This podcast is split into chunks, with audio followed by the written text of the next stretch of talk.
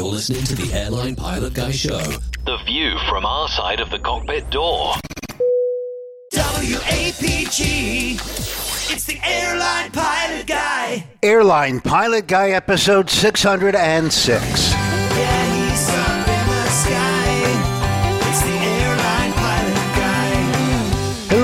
You're listening to the Airline Pilot Guy Show, the view from our side of the cockpit door.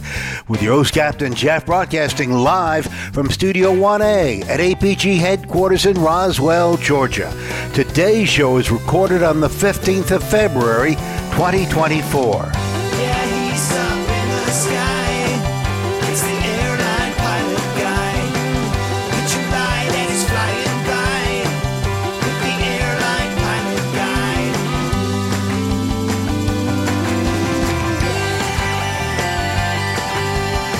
In today's episode, a fiery plane crash in Florida and a firefighting helicopter dumps sewage on homes in Australia. Also ahead more news, your feedback on today's plane tale, See and Avoid. So get all settled in. Tray tables and seat backs in the upright and locked positions, electronic devices powered on. I'm Radio Roger and Flight 606 is ready for pushback.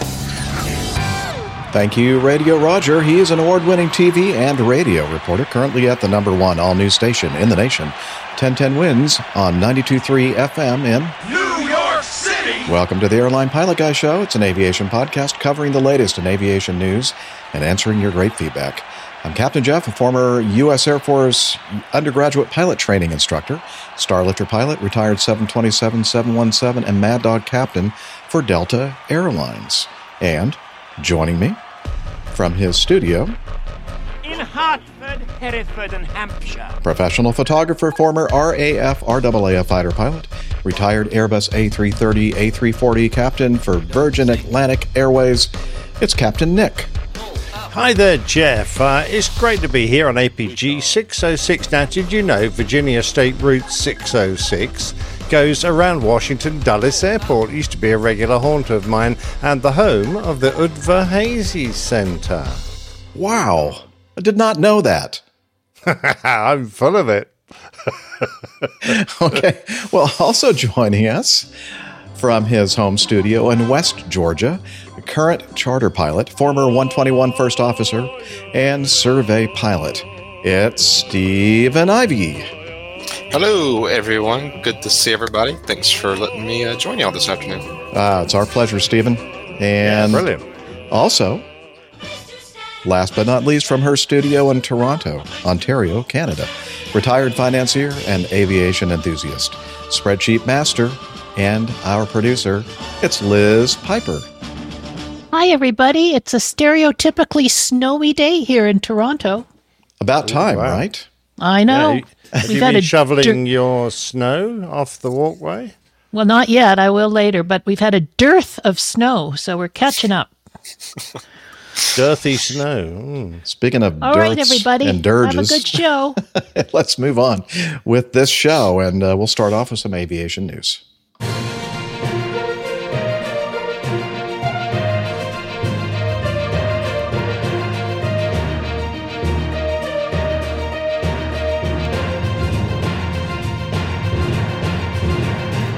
Stand by for news. All right, we're going to start off with this first item. Let me set up some video, get ready to play that.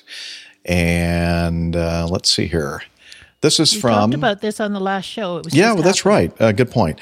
We uh, Liz is mentioning that during our last show, toward the end, actually, uh, while we were recording, I haul boxes. iHall Boxes in our live audience said, Hey, there's something happening down in Naples, Florida right now. And we broke in with some breaking news and we said, You know, we don't know much about this, but we're going to cover it on our next episode. So that's that's unusual. Not Here- unusual for you guys that we don't know much.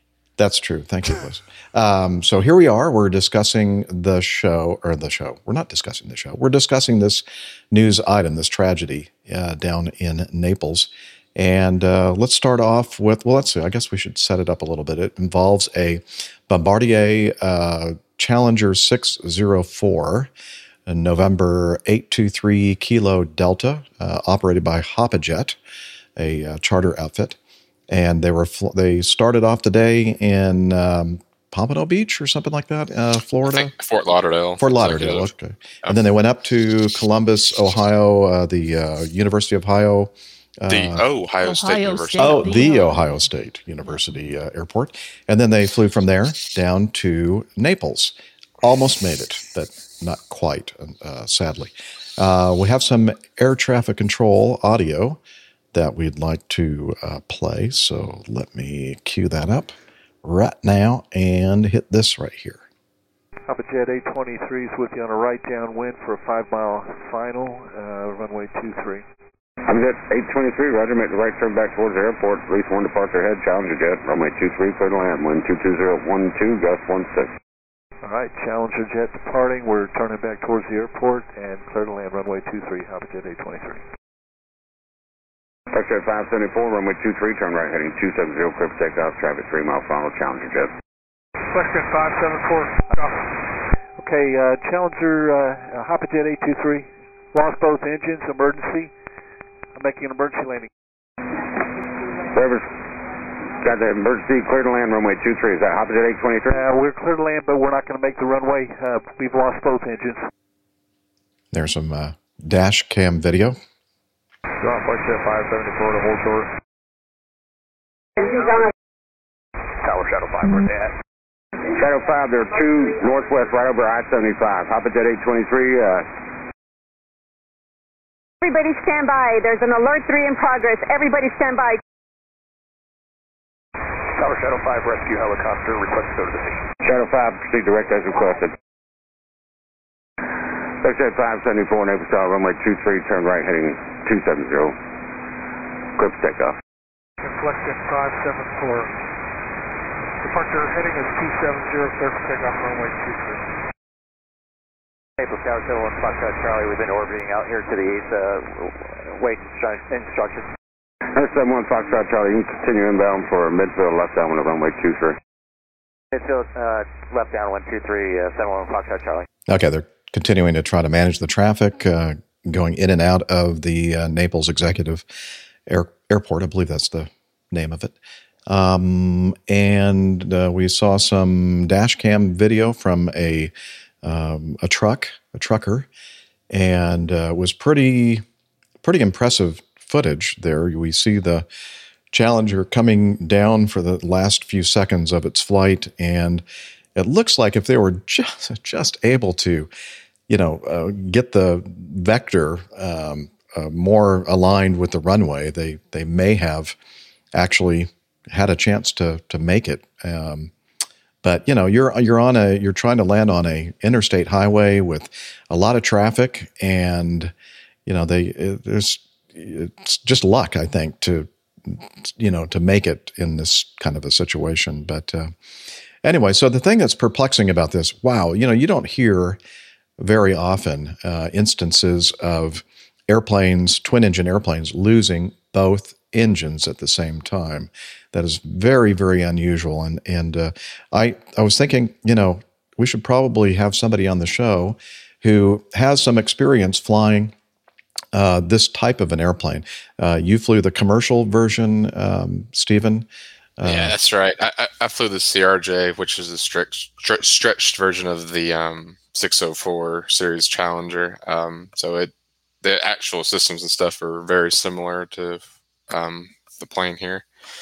Um, and I, I, I'll be honest, I, I've talked to a couple different guys, and we're all scratching our heads what might have happened. Um, you know, it, uh, most jet engines or any jet aircraft, your main source of moving fuels through motive flows. So, um, and then you know your backups, your two, uh, you know, your engine-driven pumps like that. Um, I, I recall when um, I was on the CRJ, you could actually start your engines without having the fuel pumps engaged, just based on rotation. It would run just fine without them. So, Hmm. I'm not too sure what might have caused this. I, I, a lot of the people I've been discussing it with seem to think it might have been a fuel contamination issue, but I mean, we don't know that yet. And I mean, I don't know really what else it could have been to have caused both engines to go out that low to the ground and everything. Juan uh, Browne on the Blancolirio channel was uh, talking about the um, the fuel system, and uh, it's a kind of an unusual setup where they have a what does it call it collector box or something like that. yeah, you have a collector tank collector inside tank. that is fed from both wings into the collector tank, and then it draws from the collector tank to feed both engines. Yeah, I uh, did neglect to mention that uh, there were five people on board uh, the aircraft, and uh, the two pilots uh, passed away. They they died in the incident, and the two passengers and flight attendant that was on board of this uh, aircraft uh, managed to escape uh, without uh, injury. And I'm going to try to play this, Liz, if you don't mind. Um, I have some video here that shows the passengers um, leaving the aircraft shortly after it came to a stop.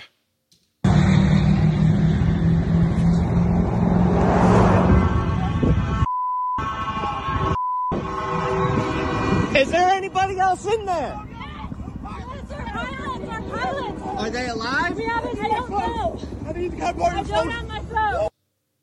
Okay, so that uh, is some witness eyewitness footage and uh, querying about uh, if there was anybody else on board the aircraft. The interesting thing about this, I was reading on one of the um, pilot forums. Uh, they said that, or maybe it was somewhere else, but they said that it was uh, quite almost um, almost a miracle. Really, I mean, it was a good thing that the uh, flight attendant was there to help guide these two passengers. And apparently, what she did was, or what they did uh, with her help, they went back through the uh, aft lavatory. And then there's a door on the other side, the aft side of the lavatory, where they can go into the um, the baggage area, the baggage compartment. And then uh, apparently there's an yeah, you can go ahead, throw, throw that one yeah, up, Liz. yeah. I was just gonna say, um, I know I don't know about that particular one, but obviously it is. But um, the 300 series that I flew for a little while, you can access the cargo compartment from inside uh, the cabin, and there's an interior handle where you can open and close the cargo door, and and in this case use it as an exit, as which is what they did, which is a lot lower to the ground in that case because. Um, if you look at the way the aircraft came to rest, even if you open or were open opening the main cabin door, it would probably still be off the ground pretty good bit. There we go. Thank you. Okay, so that that's not the actual uh, accident aircraft, but it's one just like it. And the reason why I chose this image was that it, I it was a good enough image that you could see where that external door is for the baggage compartment. It looked, Stephen, I don't know uh, if you know that much about the private versions of the 604, but it looks like some of them don't have this door. Uh, but I could be wrong about that, It- or maybe it's just painted so No, well that they- it just disappears. they, they've all got that cargo door, but it, it's Yeah. really hard to spot with the way the engine sets and everything. If if you're just walking by on the ramp, you probably wouldn't notice it. Okay, yeah, it's right below the left uh, engine nacelle. Um, and uh, and as I, was, as I was saying, or somebody was saying that I was reading, uh, that it was really great because that flight attendant knew that that was a way to get out of the aircraft in an emergency. And if it had not been for that, uh, they they probably would have perished as well. That's yeah, no, that was a, a really smart thing to think of and use, Mhm. and very quick thinking Yeah. by her. Uh, Greg Peterson in our live audience says if it was fuel contamination, wouldn't something have shown up sooner since they had flown all the way from Columbus, Ohio? Well, I mean, you know, a good example of that would have been that British Airways 777 that made it a couple hundred yards off of the runway at Heathrow that had the ice contamination issue. I Mhm. mean, it happened to them just at the end too. So, Yeah. um, Let's see. IHL Boxes says cars just continuing like, doesn't seem like anyone needs help here. yeah, well, you know what? Uh, IHL Boxes, there, you know, people have things to do. Come on. You can't let something like this bother just you. keep going. Yeah, Contaminate all the debris. It's fine. Um, that was not the uh, a Super Stew is asking if that was the airport perimeter fence, and uh, no, they were they were about yeah two and a half three miles or so uh, off the off the extended center, line. Now there were some uh, in uh, the professional pilots um, rumors forum. Somebody was saying kind of kind of looked like he was shooting for uh, a golf course that was just on the other side of that sound um, barrier wall.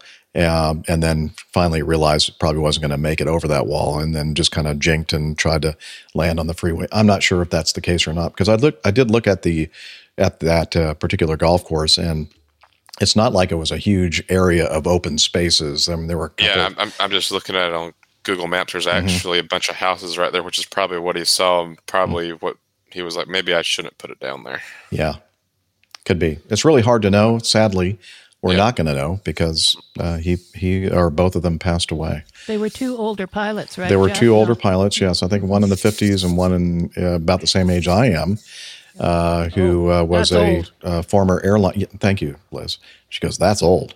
Uh, former uh, airline pilot and a, apparently well regarded uh, former airline pilot and uh, Yes, IHAL Boxes agrees. There's a lot of housing. yeah, a lot of housing on that uh, course. Yeah, thank you, IHAL. Um, so, uh, so we have the uh, the cause. We're not sure. We're hoping that the preliminary report will come out soon, and when it does, we'll cover it here on the show and and uh, see what they've come up with um, as far as the cause of the two engines. You know, because it doesn't seem to be any concern whatsoever, at least in their voices. There's no concern about, you know, asking for priority handling. It was all of a sudden, hey, you're cleared to land, you know, turn your five mile base, and oh, yeah, we're not going to make it. We've lost both engines. Yeah, that they were extremely calm, and you know there wasn't anything chiming in the background either. No, that that, would've- that's that's true. It indicated anything major was wrong. Yeah. Um, I, I, I, if I remember correctly, with the CRJ, you know, you're you get a chime that's a caution message for low fuel, but they might have, you know, that's just one thing that could have been. If it's something more severe, there would have been something else going on in the background. Probably. That's a good point. I hadn't thought of that. Um, Stephen, a question, if I may. You're the low fuel warning. Do you know uh, what tank level generates it? Uh, and is there a separate warning for Um, low collector box fuel? Because, uh, and do, have you any idea how big that collector box is? How much No. fuel it holds? you know, I, I I used to know Nick. I, I know Yeah, from the. CRJ 200, um, your min fuel call was I want to say 1,500 pounds total left, and then your emergency fuel left was a thousand. Um, so and then that low, I I want to say that gave you oh probably about 30 minutes roughly of flying left if you were down to that low of a state so Yeah. I'm just wondering if they had a low fuel warning, how much flying time they had left, and uh, if there was a fuel feed problem and they were just using the collector box fuel, would they have had a warning as that depleted?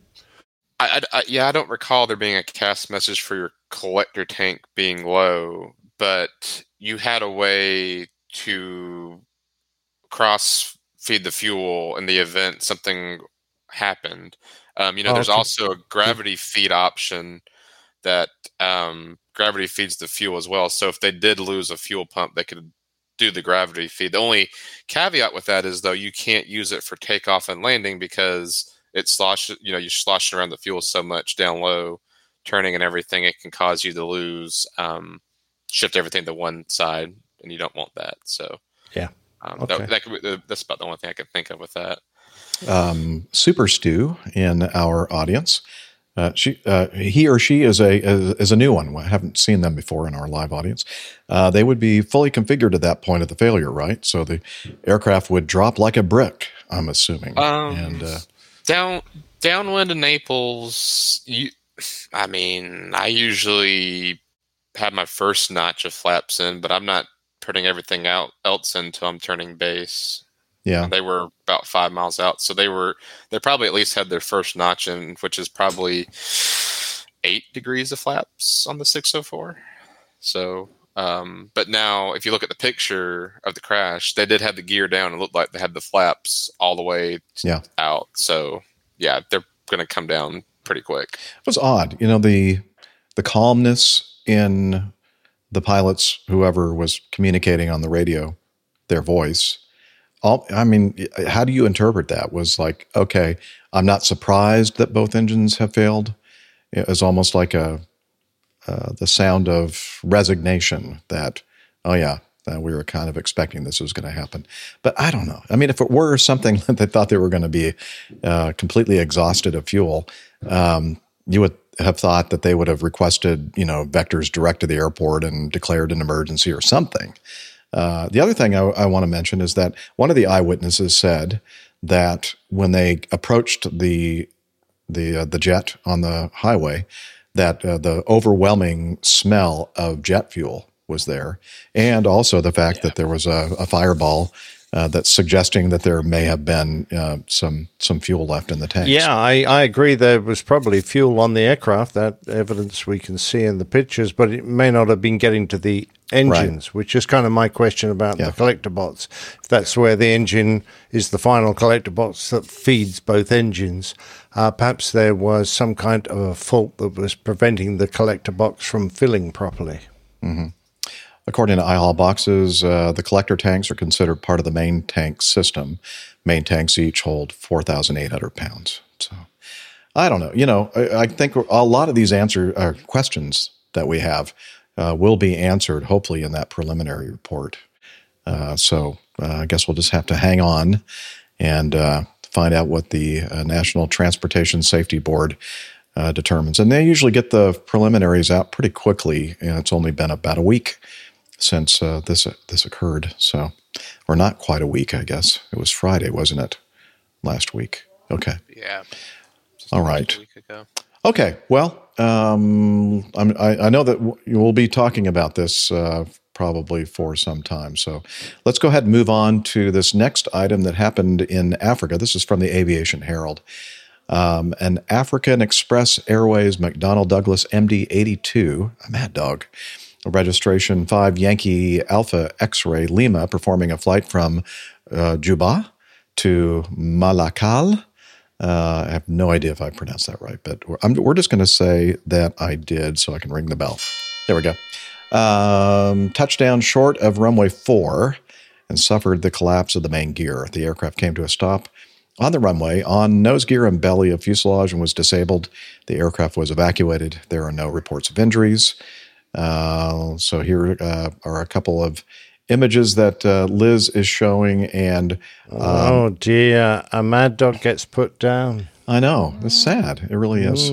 I really don't want to look at these pictures because they're just so depressing. But uh, so um, I didn't realize actually. I was telling Liz. I said, "Don't show that last slide until I tell you to." But apparently, right there in the narrative, they say, "Yeah, to hit the end of the runway." So go ahead, put it up there. There you go. That's what happened. like just a tad Ouch. bit short and hit pretty Yeah. hard. That's a pretty good lip uh, that goes from the surrounding terrain to the runway surface. And uh, yeah, that they really pranged that uh, right main gear. Uh, I think it was right main. Well, one of You the never main did that, gear. right, Jeff? No, I never did that. I mean, I pranged it a couple of times, but not like that.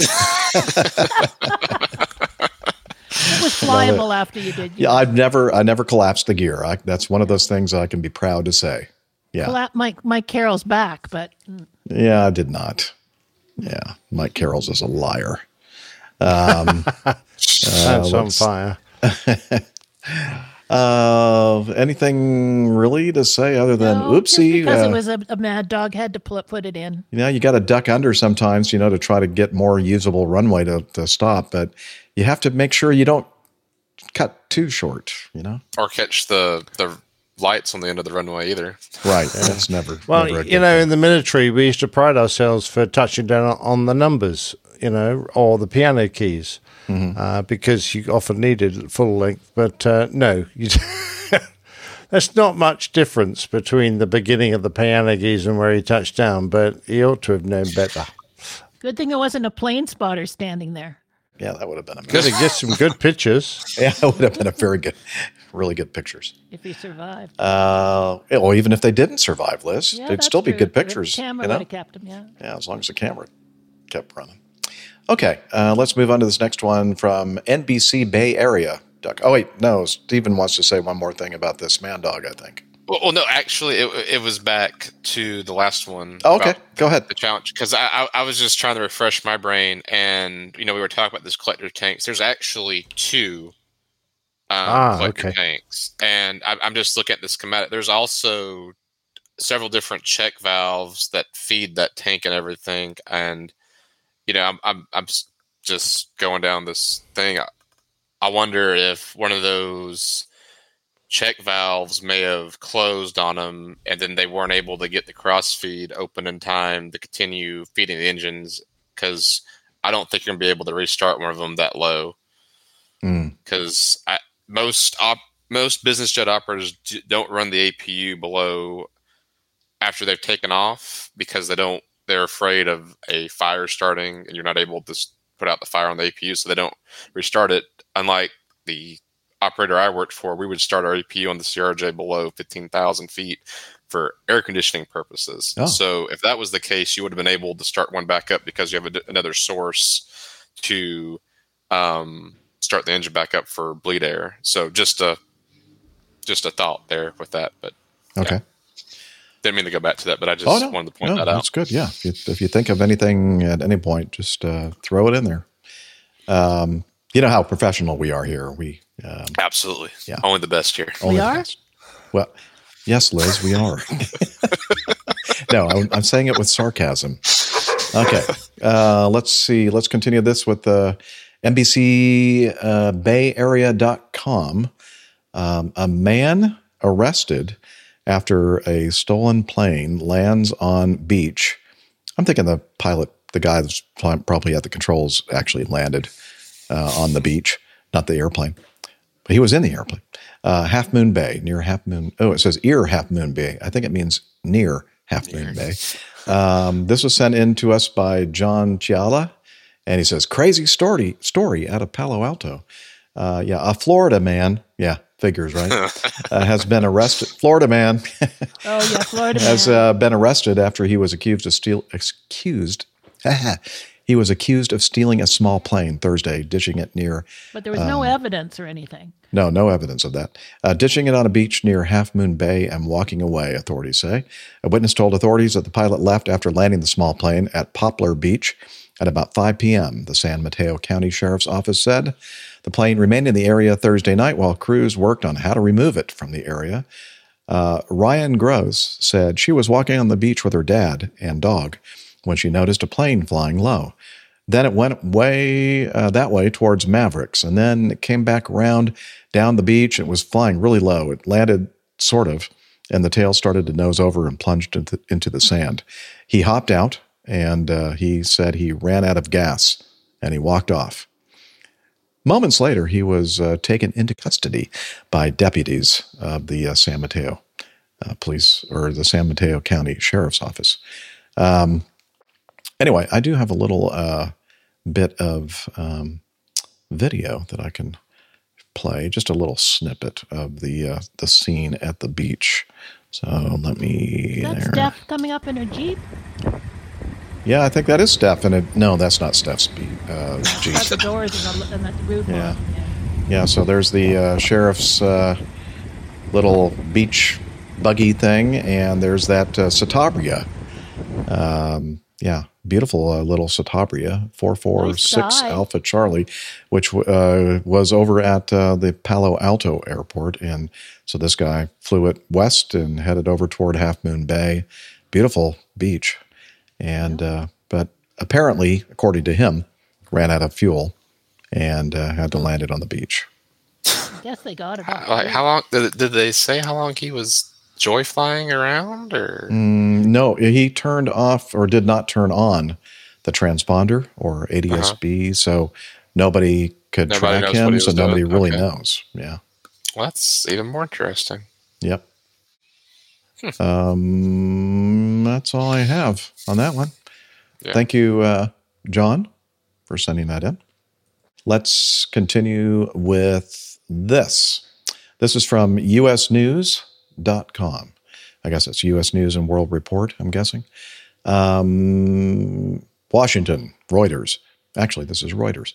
Uh, a U.S. Senate committee on Thursday voted on legislation to boost safety inspector and air traffic controller staffing, but declined to endorse raising the airline pilot retirement age uh, to 67 from 65. The U.S. House of Representatives in July, this is kind of what I suspected would happen, by the way. Uh, the U.S. House of Representatives in July voted 351 to 69 on a sweeping bill to reauthorize the Federal Aviation Administration, uh, FAA, that would hike the mandatory pilot retirement age to 67. The Senate committee or Senate Commerce Committee voted 14 to 13 to reject the retirement age hike after the FAA said earlier this week it would prefer additional research was conducted before Congress raised the age. And it also notes here in the article current international rules would still prevent pilots older than 65 from flying in most countries outside the United States. So it wouldn't be, be very practical unless they You're not super somehow disappointed, are you, change that rule. And no, Liz, I'm not disappointed at all uh, that uh, it did not pass because I would not have put my hand up and said, "Hey, hey, I'm not 67 I'm yet. back." I'm coming back." Nope. Uh, but just think about it. Most most of the pilots in my age range uh, were flying the heavy metal and flying the international long haul routes to foreign countries, international destinations, and as I just mentioned here, they haven't changed the age requirement.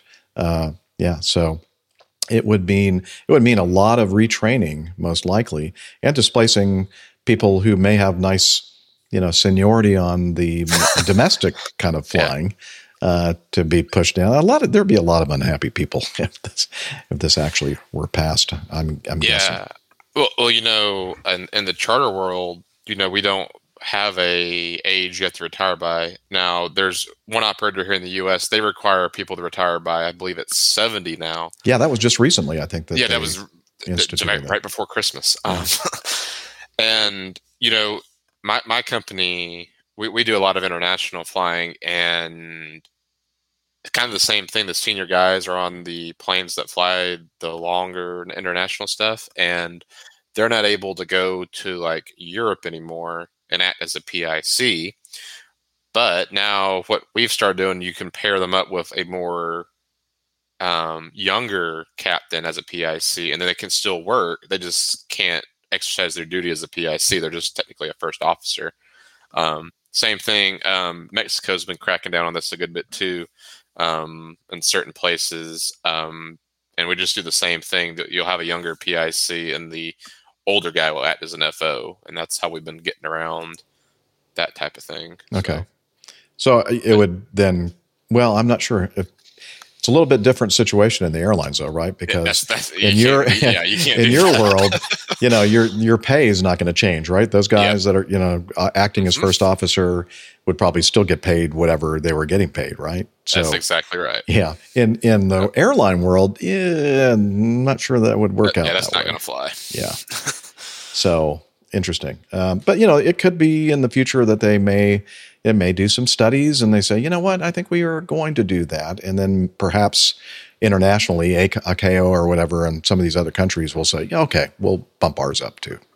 No, uh, you know, even if you increase the age, I mean, are people going to want to work the age 67? Are, were, were, were you going to work the age 67 No, if they bumped no. exactly. So what, what difference does it make? But there, are, there no, you know what, Stephen? Though there are a lot of, according to the uh, people that work at the chief pilot office in Atlanta, uh, there were a lot of um, uh, guys, mostly guys, that uh, were were kind of pissed off because they didn't they didn't want to stop flying, you know, and and of course they don't have to stop flying; they could fly for outfits like uh, yours, Stephen, right? And I, and I was just going to say, my, my friend, he just had a um, uh, retired Delta captain as his first officer. You know, here he is, 26 year old that just upgraded as a captain, and he's got this guy sitting in his right seat with him. So I mean, and again, he's, he's constantly looking over. and They go, "Shut up, boomer." yes, that's exactly how Um, that trip went. Actually,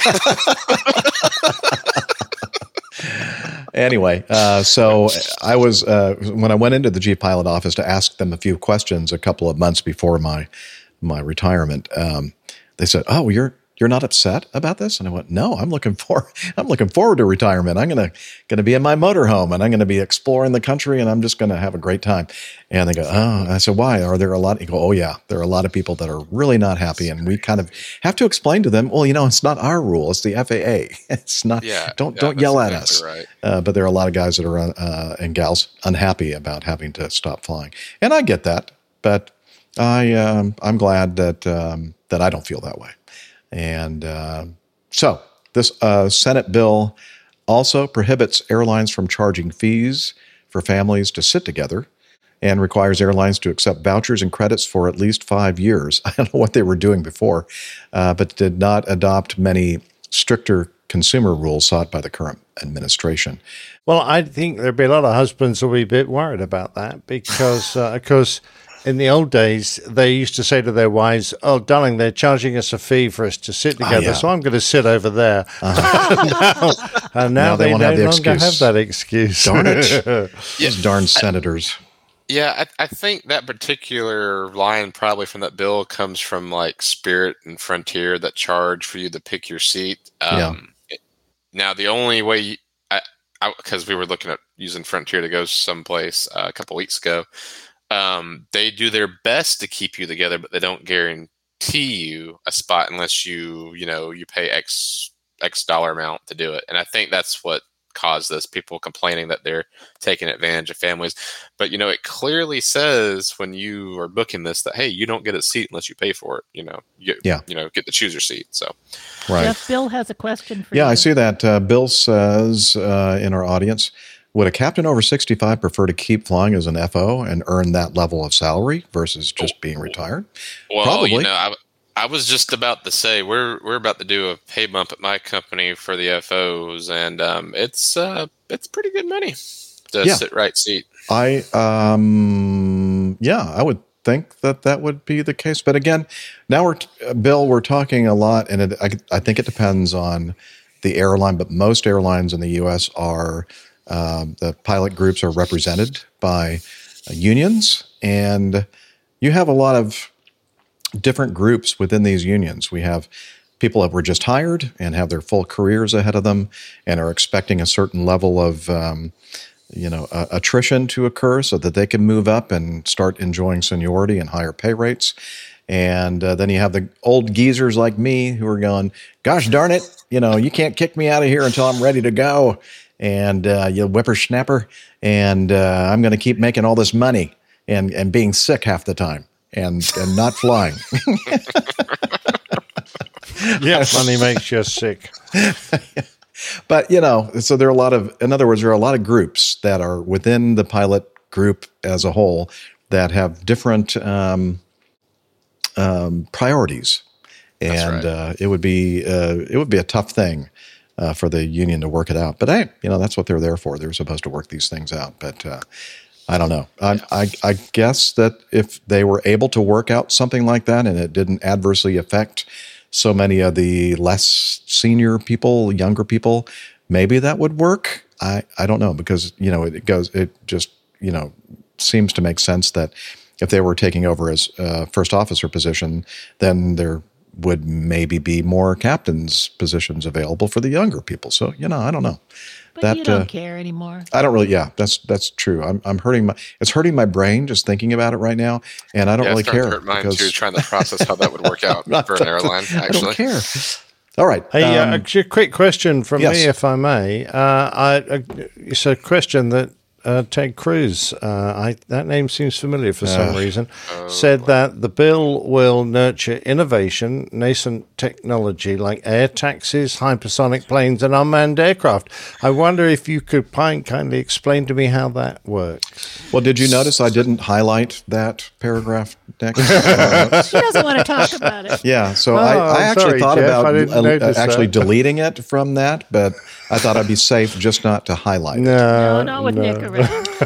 No, I cannot. Uh, no, I cannot make any sense at all of how this bill would nurture innovation and nascent so I, technology. I, I can give you a quick summary, Nick. There are Oh, probably th- so the bills, you know, this massive document that is hundreds of pages long, and I'm sh- I, I didn't go through all that. I went through some. There is stuff in there that will that kind of that mandates the FAA to look into different things and whatnot. But you know, here in the United States, unless you pass the bill, you don't get to see exactly what's in it. And I think was this was that type of Oh, right. situation where you don't get to see everything that's in there Okay. until you all. Is Has it to on a scroll? I mean, do you, Um, I don't doubt it. Maybe. okay. Hey, I think Bill's a Canadian, but I think he's got a good observation. Uh, Bill says, sounds like political bafflegab. Never even heard of that word, but I love it. Wow. Um, Sounds so, good. let's let's move on to something Yeah, we that did I a lot of Boeing did. bashing. Let's do some Airbus. No, no, no. I'm not finished with this one yet, Liz. I I still have highlighted paragraphs that haven't talked about I'm yet. so sorry. Yeah, okay, you should be. Okay. Uh, let's see. We put more FAA safety inspectors on factory floors and more air traffic controllers into towers, according to. Inspecting the floors? Uh, yes, they're inspecting the fact inspecting the factory floors because apparently they're dangerous. Um, anyway, so obviously more FAA safety inspectors and more air traffic controllers in air traffic control towers, according to Maria Cantwell. Um, and uh, we have a huge responsibility to make sure the FAA is doing its job to keep passengers safe. Although in recent years they haven't been doing a great job of it. She did not say that. That was something I added. Okay, and then uh, finally, the the I think this is significant because we've talked about this in accidents and incidents in the past about Yeah. the uh, the limitation on some of the cock, the older cockpit voice recorders. The current bill also requires airplanes to be equipped with 25 hour cockpit recording devices and directs the FAA to deploy advanced airport surface technology to help prevent collisions, like, for instance, at uh, Austin Bergstrom, where they were running the low visibility approaches and visibility, visibility approaches. And uh, there was a JFK, for that American JFK. plane ran Yeah. across the runway and just took off about 30 minutes later and just erased everything. Yeah, exactly. or even the Alaska, um, you know, the recent uh, door plug thing where apparently nobody thought to pull the circuit breaker for the Yeah. cockpit So voice it- he- here's here's the other thing too. I'm sure if we go dig in this bill, that 25 hour requirement is for new certified aircraft. Probably. Yep. We haven't had a large transport category fresh sheet design aircraft since what the that 787 and that's al- coming up on Shut up, years Stephen. That's now? not the point. okay, all right. Just- just no, but he's right.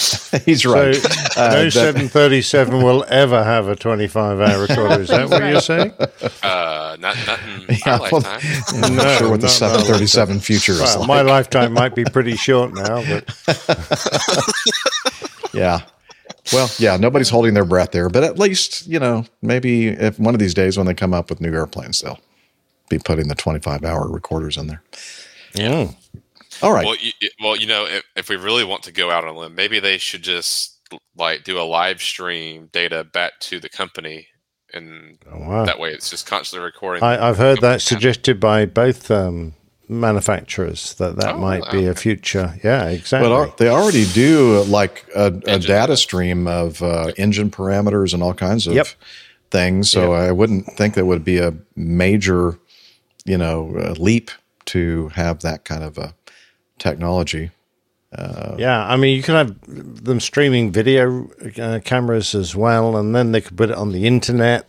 So uh, you know, you could be sitting there and you could listen to the pilots chatting and the crews and watching the cabin crew come in. And I'm glad great, I'm not. I'm glad I'm not working anymore. okay. Happen one day. Let's do some Airbus bashing. Airbus bashing. Okay, here we go. Uh, this is from airguide.info.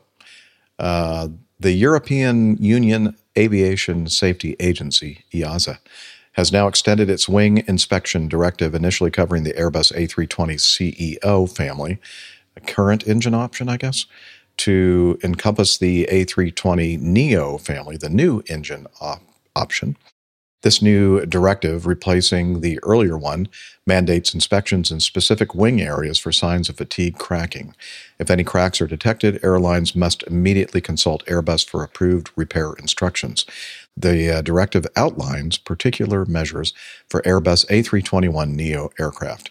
EASA's revised airworthiness directive now includes thorough inspections of the left hand and right hand wings on all Airbus A320 CEO. Only the left hand and right hand. Yes. What about all the other wings? Well, yeah, I guess not.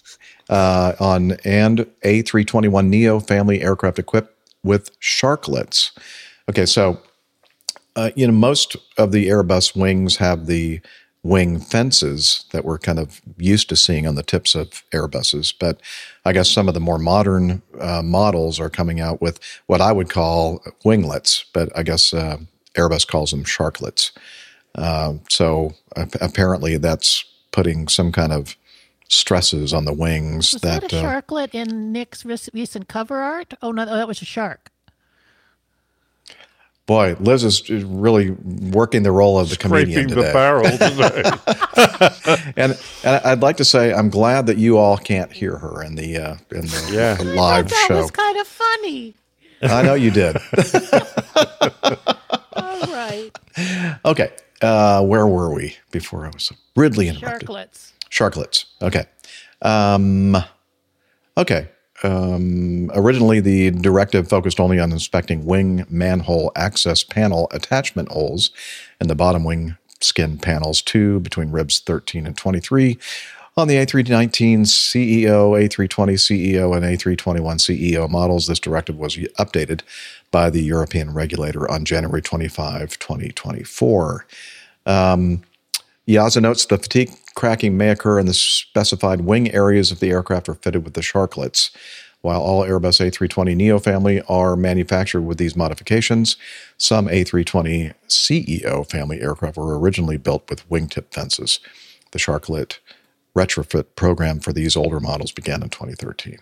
Uh, warns that undetected and uncorrected conditions could lead to crack development, potentially compromising the wing's structural integrity. And I don't want to hear any wisecracks from any of you, uh, or wing cracks. Anyway, so there you go. You have been notified, those of you flying warned, these uh, yes. Airbuses. Yeah. Okay. You'd thought they would have uh, worked out if their sharklets were going to put an additional load on the wing before they You would have thought them so. on, but there you go. Yeah. Let's continue on with this from the Aviation Herald, a preliminary report. Uh, an Air Cairo Airbus A320 200N registration Sierra Uniform but, uh, Bravo Uniform Mike. Uh, for some reason, I wanted to say Butler, but I'm not sure why. Uh, performing flight uh, 2934. Hang on, what does Bravo Uniform Mike spell? Bum. Um, Subum. that's uh, that's what I should have said. An Air Cairo Airbus A320 Subum. 200N registration Subum. Yes, Uh, they were indeed. performing flight 2934 uh, that departed on October 13, uh, 2023 from Hur- Hurghada, Hurghada, Egypt to Hanover, Germany with 172 passengers and nine crew. Landed on Hanover's runway 27 left, but temporarily veered left off the runway. The aircraft returned onto the runway center line and stopped on the runway. Um, after a brief stop, the aircraft taxied to the apron. Oh, wait a minute. that's what Yes, that's what happened last week. But apparently they didn't collect as much mud on the aircraft as the uh, what was the uh, uh, I forgot what the airline was in Vilnius, Lithuania that we talked about Oh, yeah, last some week. the Avion or something. Or Yeah, so I, I guess I could have played this for uh, for this uh, particular. Okay, everybody, Yeah. come outside. Everybody ready for a wild wet ride? Yeah, slip and slide. Yeah. Okay. Uh, so let's see. October 26, 2023, Germany's BFU reported the occurrence was rated a serious incident and was being investigated. Of course, this is the preliminary report from the BFU. Uh, captain was the pilot flying, and the first officer was the pilot monitoring. The crew decided for uh, an ILS approach to runway 27 left because a thunderstorm cell was closing in towards the approach path of runway 27 right and that the crew had intended to land on. While intercepting the localizer for 27 left, the crew observed the area of rain and turbulence near the approach path uh, on the weather radar. Air traffic control reported the cell was already overhead the aerodrome. Visibility was down to 3,400 meters, which I believe is just a little bit more than two miles. There were headwinds almost along the runway of two, 23 knots, gusting up to 34 knots. Okay, headwind, that's good. The aircraft received landing clearance, was descending on the glide slope with the runway lights in sight. Gear was down, full flaps, extended at 2350 feet. Auto brakes were set to medium, and ground spoilers were armed. Both autopilots and flight directors were active in localizer and glide slope modes. Auto thrust was in managed speed. Descending through 500 feet, the rain started. Windscreen wipers were selected on fast speed. At 260 feet above ground level, the autopilots were disengaged. Auto thrust remained engaged. The aircraft crossed the runway threshold at 36 feet above ground level at 132 knots indicated, about four meters to the four meters to the left of the runway center line. The crew said that at this time the visibility was good, runway was clearly visible. However, in the flare, the rain intensity increased and visibility reduced. The windscreen wipers were no longer able to clear the water off the windscreen. I've been there and it's not fun. Uh, the center line and edge lights became blurred. And the captain stated that's possible, therefore, that he confused the runway edge lights for the runway center line lights. That's not good. According to the flight data recorded, the flare lasted for 11 seconds. The first officer called out bank after the bank angle increased from two degrees to the left to five degrees left. Uh, the left main gear touched down first on the grass besides the runway. The right main gear touched down on the runway shortly afterwards before going off the paved surface of the runway 2. The captain used right rudder and the localizer indication to steer the aircraft back onto the runway. Visibility improved again, and sight onto the runway became sufficient again so that the captain steered the aircraft back onto the center line visually. The maximum distance of the left main gear to the runway center line was 33 meters or 100 feet. Ooh, that was a kind of a, a big miss there. Now, I think, now, you know, they're talking about rain and, you know, stormy weather and all that kind of stuff, but. Uh, Weren't you an investigator? I, am thinking, and I, I'm a, yes, Liz, I am a trained aircraft investigator. It's been a while since I've done any investigations, but my keen eye happened to spot something, and I think I know why they veered off the left side of the runway. Look at that. There was a Oh, good there was a van. There was a, a, a It's white van a man. white van on the runway in the touchdown Well, zone. no way. He it was lucky he spotted it. I know. Yeah, that was a good catch. yeah, well done. Yeah, well, That would have spoiled his day if he hadn't swerved around it. exactly. Well, obviously, this is after the uh, fact, and they're showing the uh, the marks of the uh, tires off the off the runway there. But um, now I have to say, as I mentioned just a few seconds ago, that I have been in this kind of situation, and I think it's it's one of those most dangerous situations uh, for me, especially once you do it one time. From that point forward, you're thinking, okay, I'm going to maybe treat these situations a little bit differently. And um, I, anytime I saw like moderate to heavy rain forecast, I was always aware that this could be a kind of a dicey situation because you're already well below minimums. Uh, and you're in your head committed to landing this airplane. And it's really tough sometimes to talk yourself out of continuing with the landing, especially when you're below minimums and you're seeing everything just fine. And all of a sudden you can't, you just lose everything there for Yeah. just a second or two, but that's all it takes. And I'm wondering if this guy, when he, when he went from two degrees to five degrees of left bank, if he was like, like hunting for that, like, okay, I'm, I, I'm waiting to feel my mains on the runway, you know, Yeah. like, okay, I got to help it a little bit more. I'm going to bank a little bit more to the left to get something on the runway. And then, of course, it turns out that they were no longer over the runway at that point. Well, you, you know, it, it- he. It, I guess after the fact, he was um, after they touched down, he was using the rudder to get back to the localizer indication, and I was kind of thinking, I was like, "Were you not looking at that before?" Yeah, Probably that was not. going to be a point I was going to mention. I mean, uh, Should have been in his yeah, in the flare, f- Yeah. uh, that close to the runway, uh, the localizer is very sensitive. So 4 meters left, you would have a lot of localizer deflection at that point. Uh, so I, yeah, no, you shouldn't be staring at your instruments, but neither should you be stopping that scan of uh, instruments and out. You just change the proportion between the amount you're looking into the amount you're looking out. So yeah, I agree with you uh, indeed. But um, it just seems also to me now. I I always thought eh, when you're in heavy rain, if you're going to land, eh, land firmly because not only have you got to deal with the weather, but you've got to stop on this runway. And if there's a lot of rain on the runway, you don't want to do a beautiful. Easy, gentle touchdown, it will lead to aquaplaning, and then your troubles are only just starting. so, an 11 second flare just seems uh, hugely excessive to me. Why he didn't just plant it and get it on the ground while he could, you know, while he Yeah, could, I- that was great. And, you know, I wonder if maybe he caught a gust right there at the end, and that caused the flare to go a little bit longer than what was. May have. Well, he didn't mention it in his excuses. So, Yeah. uh, Darn. It would have been Should have my first that. excuse. I got caught in a big gust and I couldn't get the airplane down, and we drifted off. And before I knew it, we were. They did mention what, what did they say? Uh, Thirty or fourteen to thirty-four? No, wait, uh, twenty-four Yeah, to thirty-four. um, something the like two that are twenty-three was- knots gusting to thirty-four. That was in the narrative, not the uh, METAR.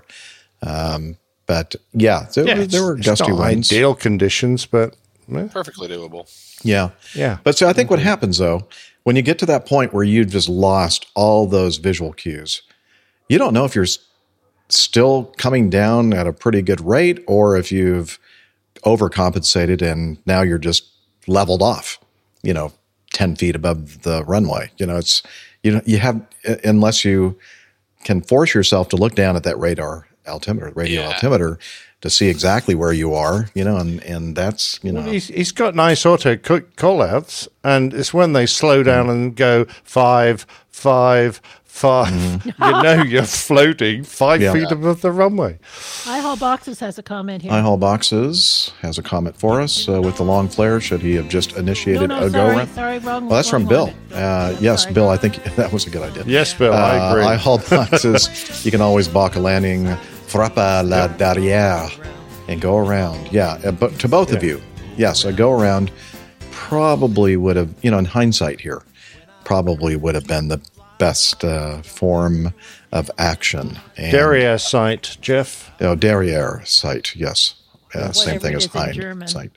Um, yeah, I, I mean, it's so I've gotten. I'm well, not anymore because I'm not doing this for a living anymore. But I got to the point after having one or more of these kind of situations, talked myself into if I'm allowed to do it. You know, the parameters are good enough, and the uh, aircraft uh, is equipped in operating, and the airport facilities are working to facilitate an auto land, that I'm just going to plan on doing an auto land. Now, in in this case, the winds would have prevented that from being used, but um, I just, yeah, there are times when you can have this kind of a situation with heavy rain and not have these super gusty winds, and so you're you're within the auto land parameters of your of your machine. And, you know, there's uh, a famous video on YouTube that's I don't know how old it is, but it's just this. I think it's a triple seven or seven four coming to land, and it's raining, and they get closer and closer, and I think the rad out's like down to like 50 feet, and then they just lose everything because it's pouring so much rain, and they go around, and I probably something these two pilots should have looked at at some point. Probably would have been a good ref- refresher for them. yeah, Yep. I mean, we had an aircraft at um, Port Harcourt that landed, uh, and as the guy fled, he hit a fog bank that had drifted across the runway, and he lost sight of everything. So he initiated a go around, uh, sort of in the flare. And of course, it takes a while. So he touched down and he'd drifted off the runway. So he touched down his wheels off the runway for about, I don't know, a couple of hundred feet. And then he climbed away again. Uh, no uh, damage, no problem. But uh, at least he'd already made the decision that this was not going to be a good idea to try and continue this landing. And I think you have to be prepared to do that when you're in this these kind of in and out uh, visibility problem situations. Yeah. All right. Uh, let's see. Let's move on to this from the Aviation Herald. Um, a KLM Boeing 777-200 registration Papa Hotel Bravo Quebec uh, Oscar performing flight 591 from Amsterdam to Johannesburg was en route at flight level 330 about 80 nautical miles east of uh, Menorca, Spain, when the crew decided to turn around and return to Amsterdam. The aircraft descended to flight level 280 for the return, dumped fuel, and landed safely on Amsterdam's runway 18 right at about two hours after leaving flight level 330, and then they taxied to the apron. Uh, the Dutch Onderzoeksraad. reported they have dispatched investigators to Schiphol Airport for investigation concerning an aircraft that returned to Schiphol with cabin problems. A passenger reported that there was a strange smell Uh, and it, they were not referring to the KLM crew. Uh, fellow passengers were standing, sobbing, shaking, terrified. That's a bad smell. An electrical fire in an oven in the aft galley had started. Toxic gases came from the aft of the cabin. The passengers in the aft cabin were moved to the middle of the cabin, while flight attendants in protective masks rushed with fire extinguishers to put the fire out. The toxic smell continued until they disembarked the aircraft. After landing, passengers were attended to by medical staff, but they all were doing okay. The passenger stated cabin crew needs trauma counseling. okay. A replacement aircraft is going to take them to Johannesburg. In January 2024, the Dutch, uh, let me see if I can pronounce that again. Onderzoeksraad. Pretty good, huh? yeah, your Uh, voice goes a bit funny when you well, say you know, that, 'cause Jeff. it's just a weird word, and, and uh, I can't help it. it sounds a bit feminine, that's all. well, I have a feminine side. Um, let's see. The, the six Halon fire bottles were used by the cabin crew. Subsequently, three cabin crew and 12 passengers suffered breathing difficulties. The investigation is ongoing. Yeah. To be expected.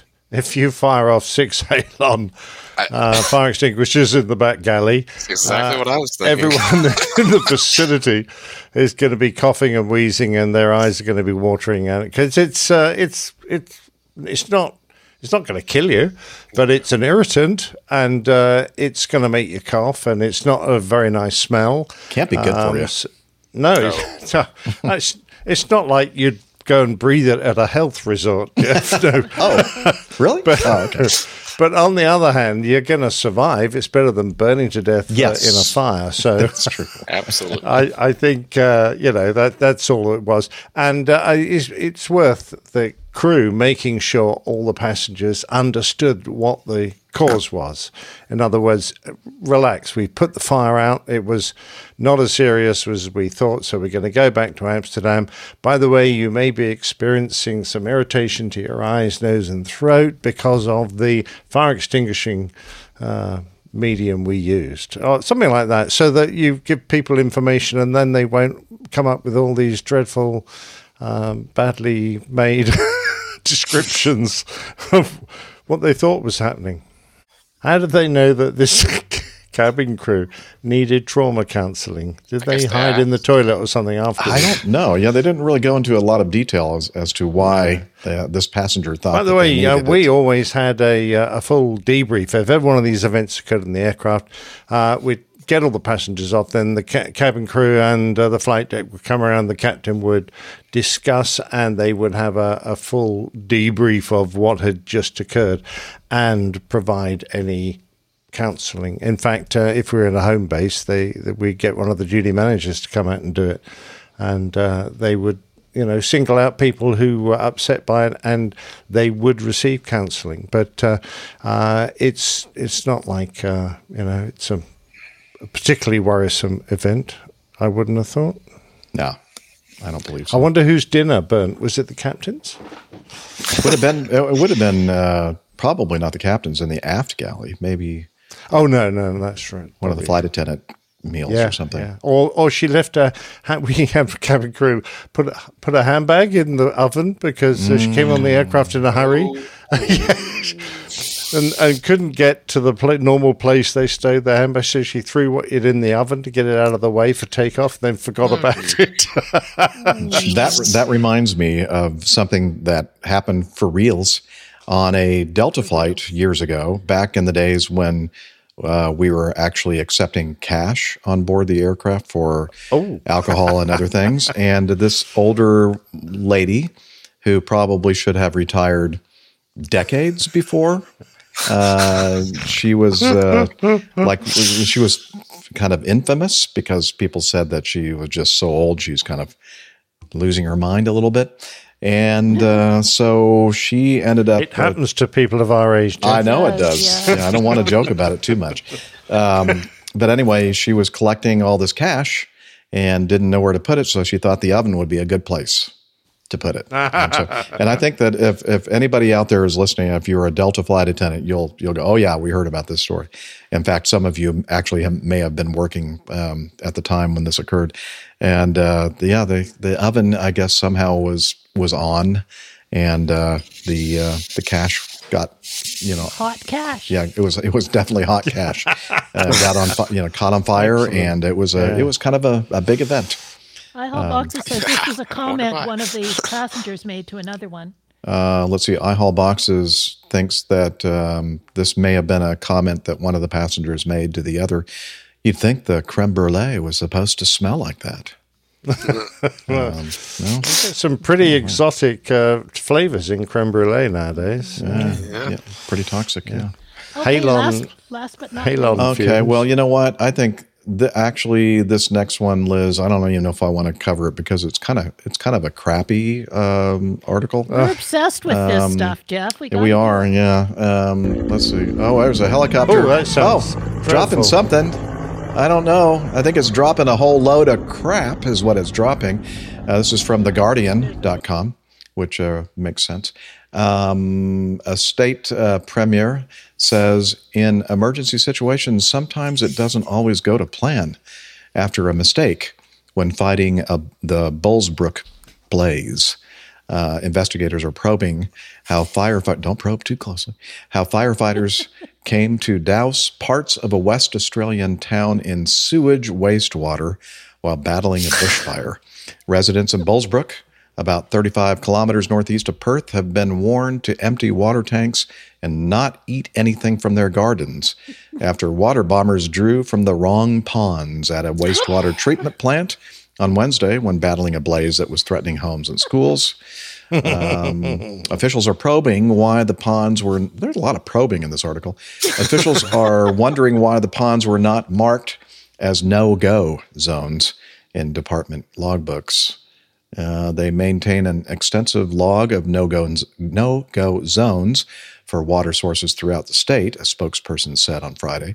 A review of the status of all available water sources in the state will be conducted. Um, one of the ponds contained a safe water supply. However, it was later discovered the two other nearby ponds contained wastewater. Uh, let's see. Bullsbrook resident Natalie Bennett said her family was hosing down their roof when they were showered by helicopters passing overhead on Wednesday. When they flew over us leaking water at the time, it felt lovely as it was so hot. now, now she doesn't feel that Very way. No. She Ah, was- going for a leak. That helicopter's going for a leak over. It feels so lovely. And then she was horrified to receive a text uh, at 2 a.m. local time or awakened in the middle of the night. By the way, that lovely little water spray uh, was uh, could have been a potential exposure to hazardous bacteria. Have a nice day. Get back to sleep now. Ugh. Yeah. So that was just a. But I like the, the comment, uh, regardless of the grossness and possible danger from the hazmat, we're eternally grateful to all the fireys who saved our homes. Well, that's nice. The school and the doctor's surgery. It wouldn't have been possible without the chopper's fast turnaround. All right. So overall, I think that the sentiment is that the excrement wasn't such a big thing. There, Bill's saying it hit the air conditioner, though. Bill uh, says, in, "Is this a case where the excrement hit the air conditioner?" Yeah, exactly. Ah, very good. Oh, and yeah, I'm sure the golden shower jokes are are coming for sure. All right. Um, Time to get to know. us. time to get to know us. Good idea. Let's see. Here we go. The time of the show where we get to get all caught up with what we've been doing between shows. Now, Stephen, it's been a while Yes. since you've been, been on our show, so you can't take the next several hours to get us caught up with everything that you've been doing. But why don't you pick a couple of highlights uh, yeah, since you were with us the last time? And I think I have an idea of some of those highlights that you might Yeah. mention, but I'm going to let I'm going to give you the give you the floor. Oh, and okay. explain what happened to your beard. But did I have a beard last time? Well, I've got a picture of you right here. Oh, yeah. Oh, okay. Well, that wasn't on the last show. That was that was even longer. not, not ago. the last show, no, Yeah, but yeah. I remember you with the beard. Oh yeah, that was a long time ago. That was Yeah. that place in uh, in Atlanta uh, that we had a meetup. Uh, what was That's it? right. That's right. Uh, yeah. uh, Ormsby's. Ormsby's. That's right. Wow, That's great right. memory. Yeah. Yeah. Yeah. And it it looks like the team's got together again. I Yeah. I, I wish I could have That's a beer. great, again. isn't it? Um, I don't remember the last time I was here, but uh, the big highlight. Um, I have a son now. In case um, I didn't cover that then. Uh, Mini-me. Maverick. Um, yeah, mini me, Liz is saying, because Yeah, your yeah. your son looks like a miniature version of. He, of he really Steven. does. Um, But he he's 11 months um, two days ago, and then his first birthday is Wow. next month. So we've been um, planning that out. Um, and then uh, we also have number two on the way. Um, Wow, congrats. and she is due in July. Oh wow! Oh, right. So we're going to have a perfectly balanced family. Um, so that's great. Well Um, done.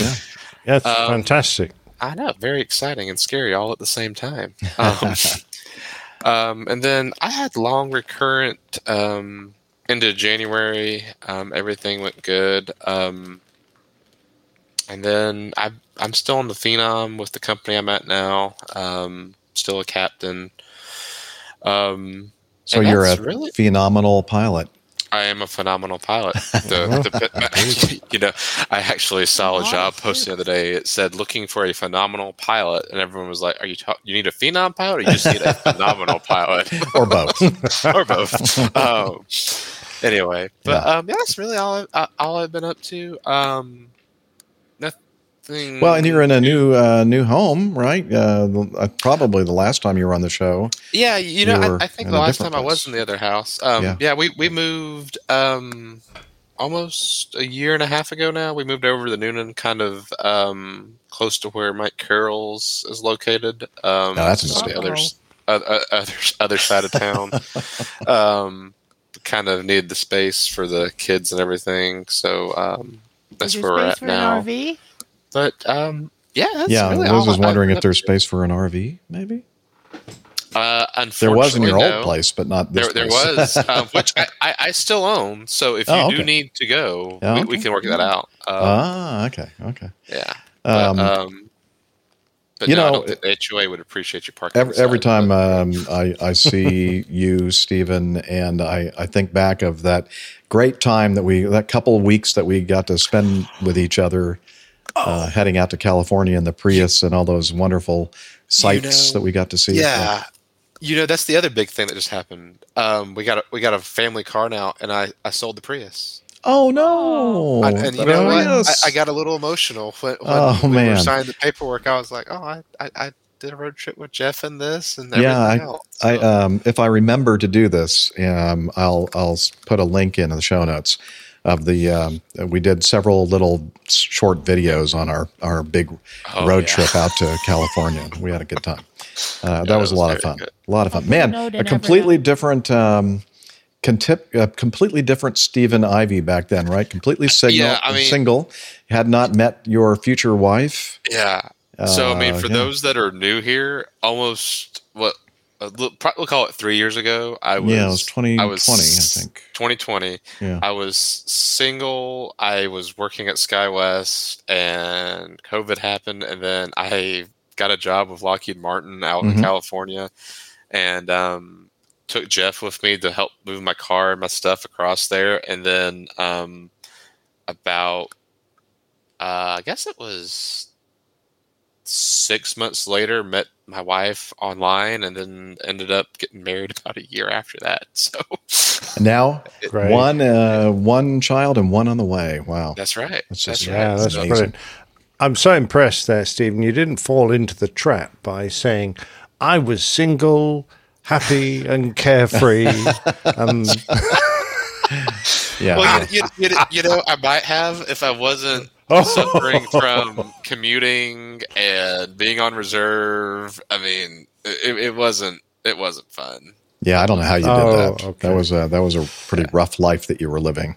yeah oh, tough, I- tough at the top. And, Yeah. and, and, you know, I, I'm not. I'm not trying to diss on anyone that does it. It, it. It's it's not fun. It's difficult. Um, anybody that has to commute to work for an airline is um, it's not fun.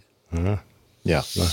Thankfully, I never had to do Uh, that myself. Sucks the fun out of your soul. Yeah, it does. It really does. Yeah, so it was really, really nice uh, to have you on the show, Stephen.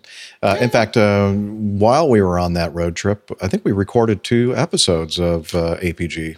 We so did. we were, uh, you know, we were co-hosting even back in uh, in 2020, the summer of 2020, I believe. Yeah. Um, yeah, that was a lot of fun. All right. Um, so thanks, Stephen. Uh, Captain Nick, um, I think that you've been busy with things and they're all not super pleasant. Ah, well, yeah. Uh, I mean, uh, I did a talk to the Hawk Association. That's what Uh, I mean. that mentioned was not the last- pleasant at all for those people. Yeah. so there's me, uh, and look, there's me advertising the Airline Pilot Guy podcast. Yeah, I love it. And uh, there was a, Let's a you photoshopped that, right? Indeed. This was the audience gathering in the Hawker Centre uh, in Kingston, and uh, it was very good. Uh, lovely uh, guy there, a um, Harrier test pilot, and uh, lots of uh, very good. Hawker engineers of old when there used to be an aircraft factory there. Anyway, the talk went fine and that was great uh, fun. But wait, go, sadly, back, go, go back to that. I'm sorry. Before you go what's on to the Oh, sad it's the old gentleman with his yeah, the- chips? The, old the old gentleman uh, next to the guy with the chips is kind of just sadly looking he's- down, is going, asleep? "Oh my Yeah. gosh, what was I thinking coming here? This is this is going to be the I most did go back and boring chat thing." to him, and I cheered him up marvelously. But uh, you remind me, uh, they actually um, uh, get a lot of their audience on Zoom, so they uh, televise it as well. So. Ah, uh, you get a lot of uh, people watching it remotely, their talks. Anyway, that was good fun. Nice to see uh, Frank Rainsborough, who uh, runs the thing, and Chris, uh, the president as well. So um, yeah, I was. Uh, I'm very worried at the moment because our. Our oldest Vizsla, uh, Rusty, is uh, very unwell, and uh, it happened uh, at the beginning of the week. Really, she became ill very quickly. Uh, this is Rusty in uh, fine health, but uh, um, she was diagnosed being very anemic. Uh, it looks like it might be an immune uh, related problem, so they're saying IMHA, which is immune mediated hemolytic anemia, where it's your the body's own defense system that attacks your red blood cells um, and the bone marrow, etc. So, yeah, she's not at all well, and we're we're really sort of fighting the system here because our local vet has shrunk and no longer looks after dogs after hours. So um, we now have to shunt her. She's really very ill, but we're putting her in the car and taking her uh, 20 or 30 miles to uh, another city where there is an overnight service. So we check her in there uh, and bring her out, and they, they they say you've got to be out at 7.30 in the morning so that means getting up very early to go and pick her up bring her back to our normal vet. They look her after during the day and we've been doing that all week really.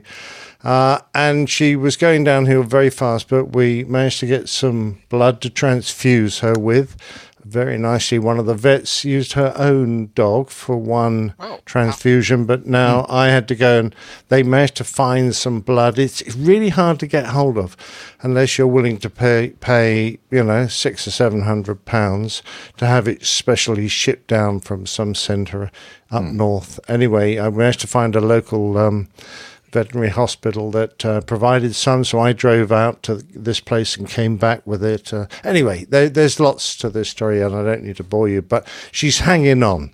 Uh, she's hanging on really because we're transfusing her, and we're hoping that the treatment for the autoimmune problem, which is basically steroids, um, will kick in and she'll start to regrow her own blood cells. But uh, sadly, I'm not confident, but we're going to wait and see. We we know we're living and hoping at the moment, but uh, n- more news of that next week, I expect. Yeah. Uh, in Our prayers the and meantime, thoughts are with with her and with you. Oh, and you're Jilly. very, very kind. Yeah, Jilly, of course, it hits very hard because uh, she just loves her dogs. Uh, I mean, I do too, but uh, I tend to go onto this very practical uh, plane when these sort of things happen.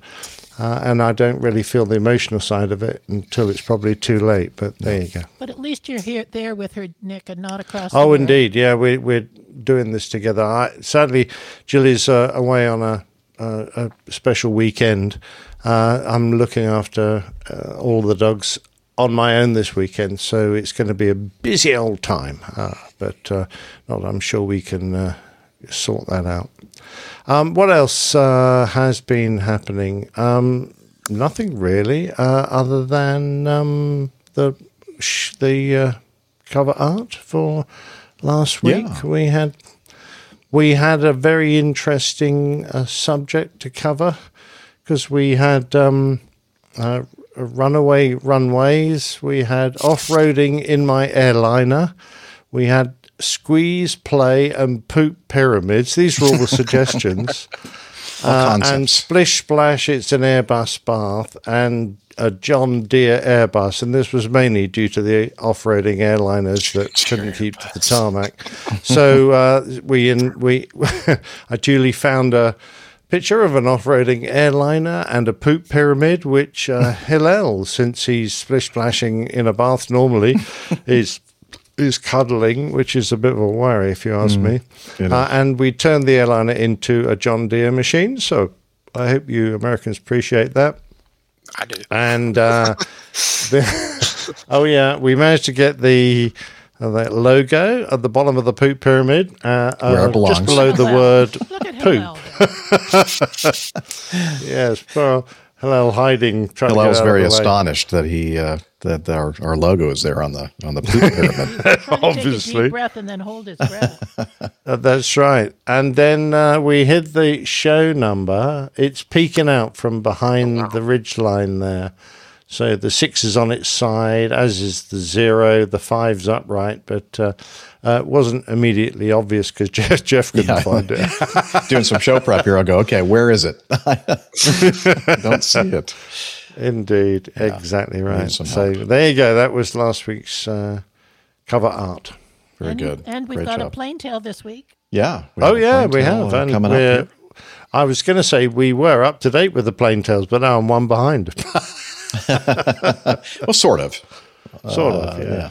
Exactly right. So plane tale today.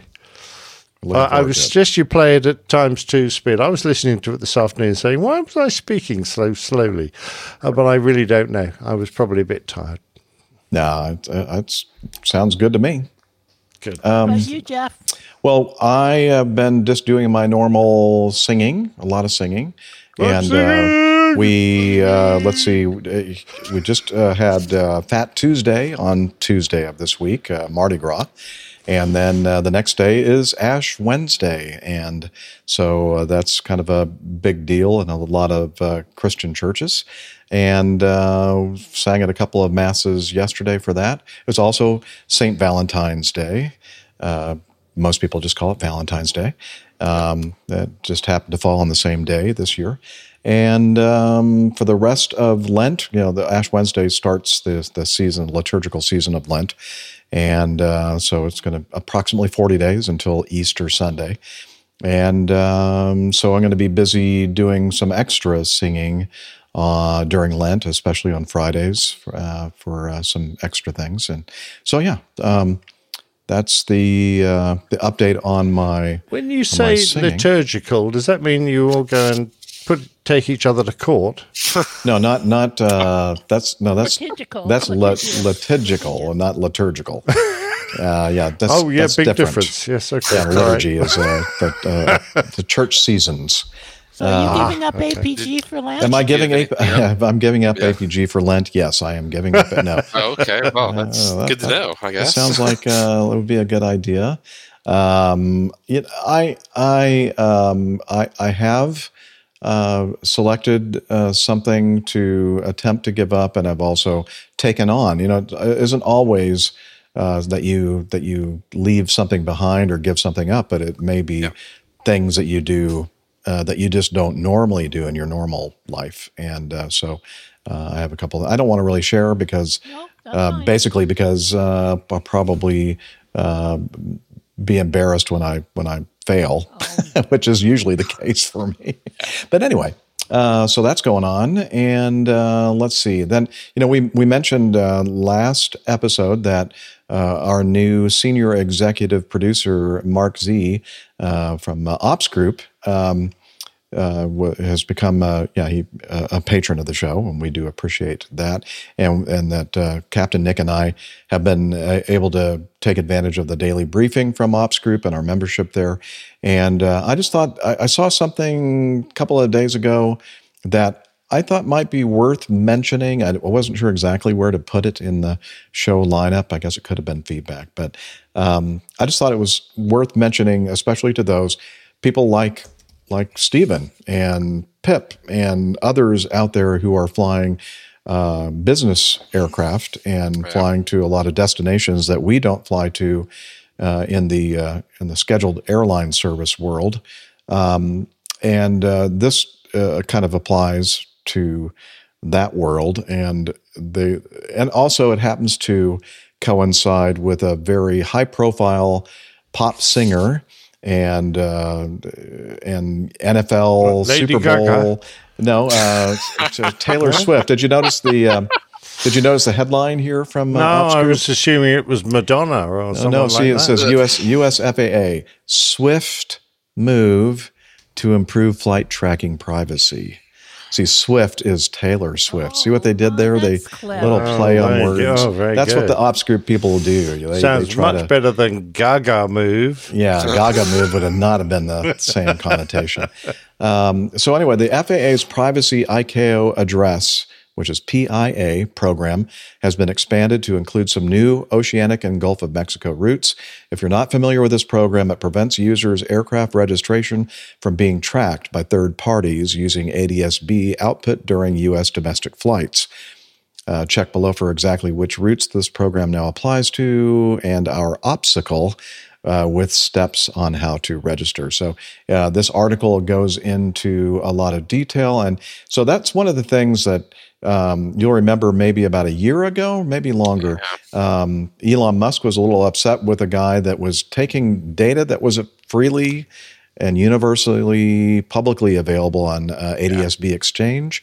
Uh, if you know the aircraft registration number, uh, even though people have made many, many attempts to try to uh, to to be stealth and kind of fly places without people knowing and tracking them and that kind of thing. And well, there's this guy that that basically created a website that was uh, using the freely available information on ADSB Exchange and putting it on there, and and that uh, Musk was not happy about that. So I guess this is kind of one of the and, and Taylor Swift. She was uh, in Japan, I believe, Tokyo, doing some kind of a concert, and then she ch- hopped on a private jet and flew across the Pacific and got to uh, Las Vegas in time for the Super Bowl because her uh, her boyfriend uh, Travis Kelce, uh, one of the uh, football players for uh, the uh, Kansas City um, Chiefs, and uh, so anyway, so a lot of this was in the news again about privacy of passengers and and private jet traffic, and just so happens that we have somebody here that that that's what they do for a living. They fly these private jets and that kind of thing. And are you familiar with this program, Stephen? This PIA program? The, the first I, I've heard about it, but um, you know, I, I work for a primarily a fractional ownership company, so people buy fraction of the airplane. We provide the plane, the crew for them when they need it, um, and you can track all of our airplanes. Um, you know, if you know the end number, you can punch it in, pull it up, and you can see where the plane's at. You just don't know who's on it, um, which I mean, I'll be honest, is, is a really simple solution here. I understand why people own their own aircraft. I know why they want to do it. But if you want to be incognito, just buy a fraction of an airplane and then they're not going to know which one you're on unless the paparazzi are following you Mhm. to wherever you're going. And then that's a whole other issue because they're going to know which plane you're on anyway. So, I, I mean, What was that that service that uh, that uh, popped up um, five ten years ago? What? ADSB Exchange? No, no, no. Uh, there was a company that was kind of offered flight dispatch services and stuff like that, but it also gave people a way to obscure. They used a, a, a third party kind of call sign, so they weren't Oh, using their um, um, Dot, uh, they're, they're, Dot they're com. dot com. Yeah. yeah. I, I think it's. I don't. I can't think of the name of the website though. Yeah, but anyway, so that sort of kind of solved the problem back then. But then Yeah. people finally started figuring out that if you know the registration number of the aircraft, the call sign doesn't make any difference because now you know the N number of the airplane and you, it's in the public database on ADSB Exchange. So, uh, and I think it also co- coincided with the with the popularity of uh, and the more and usage of ADSB uh, Yeah. data, and so that so much for that idea. So um, I can, yeah, I can, as you said, I can understand the desire for people to, yeah, especially people that have private jets that are you know parts of big corporations that are in competition with other big corporations or companies Yes. and they don't want their competition to know where they're flying because that could indicate to them you know what what they're up to and yeah and deals you going on we, we we do a lot of backfilling for large corporations, and Mhm. I don't, you know, when I fly, I don't know if we're filling in because their jet's down or whatever reason. But you know, if you're w- going to a meeting and you don't want people to know about it, are you going to take your plane that's got the registration for the company? You're going to take one of ours that's just registered to Right. the office and you know where my company's out of. Yeah, That, that you know. That'd be the way to do it. makes sense. Um, well, if you're uh, somebody out there listening who wants to know more about this, uh, you have to operate a U.S. registered aircraft, which is ADSB equipped, which is probably all of them, right? Um, Use a third party call sign and uh, flying in U.S. territorial airspace. Um, mainland, uh, the mainland, Alaska, Hawaii, and other U.S. territories. So, um, yeah, so it, it's somewhat limited. This this um, going incognito kind of thing that the FAA has. Uh, I'm sure put out Elon there. Musk and Taylor Swift are listening to us right now. Yeah, I'm sure. Yeah, you're right, Liz. I'm sure. Why wouldn't that, Why wouldn't they be listening to us, Taylor Swift and Elon Musk? Come on.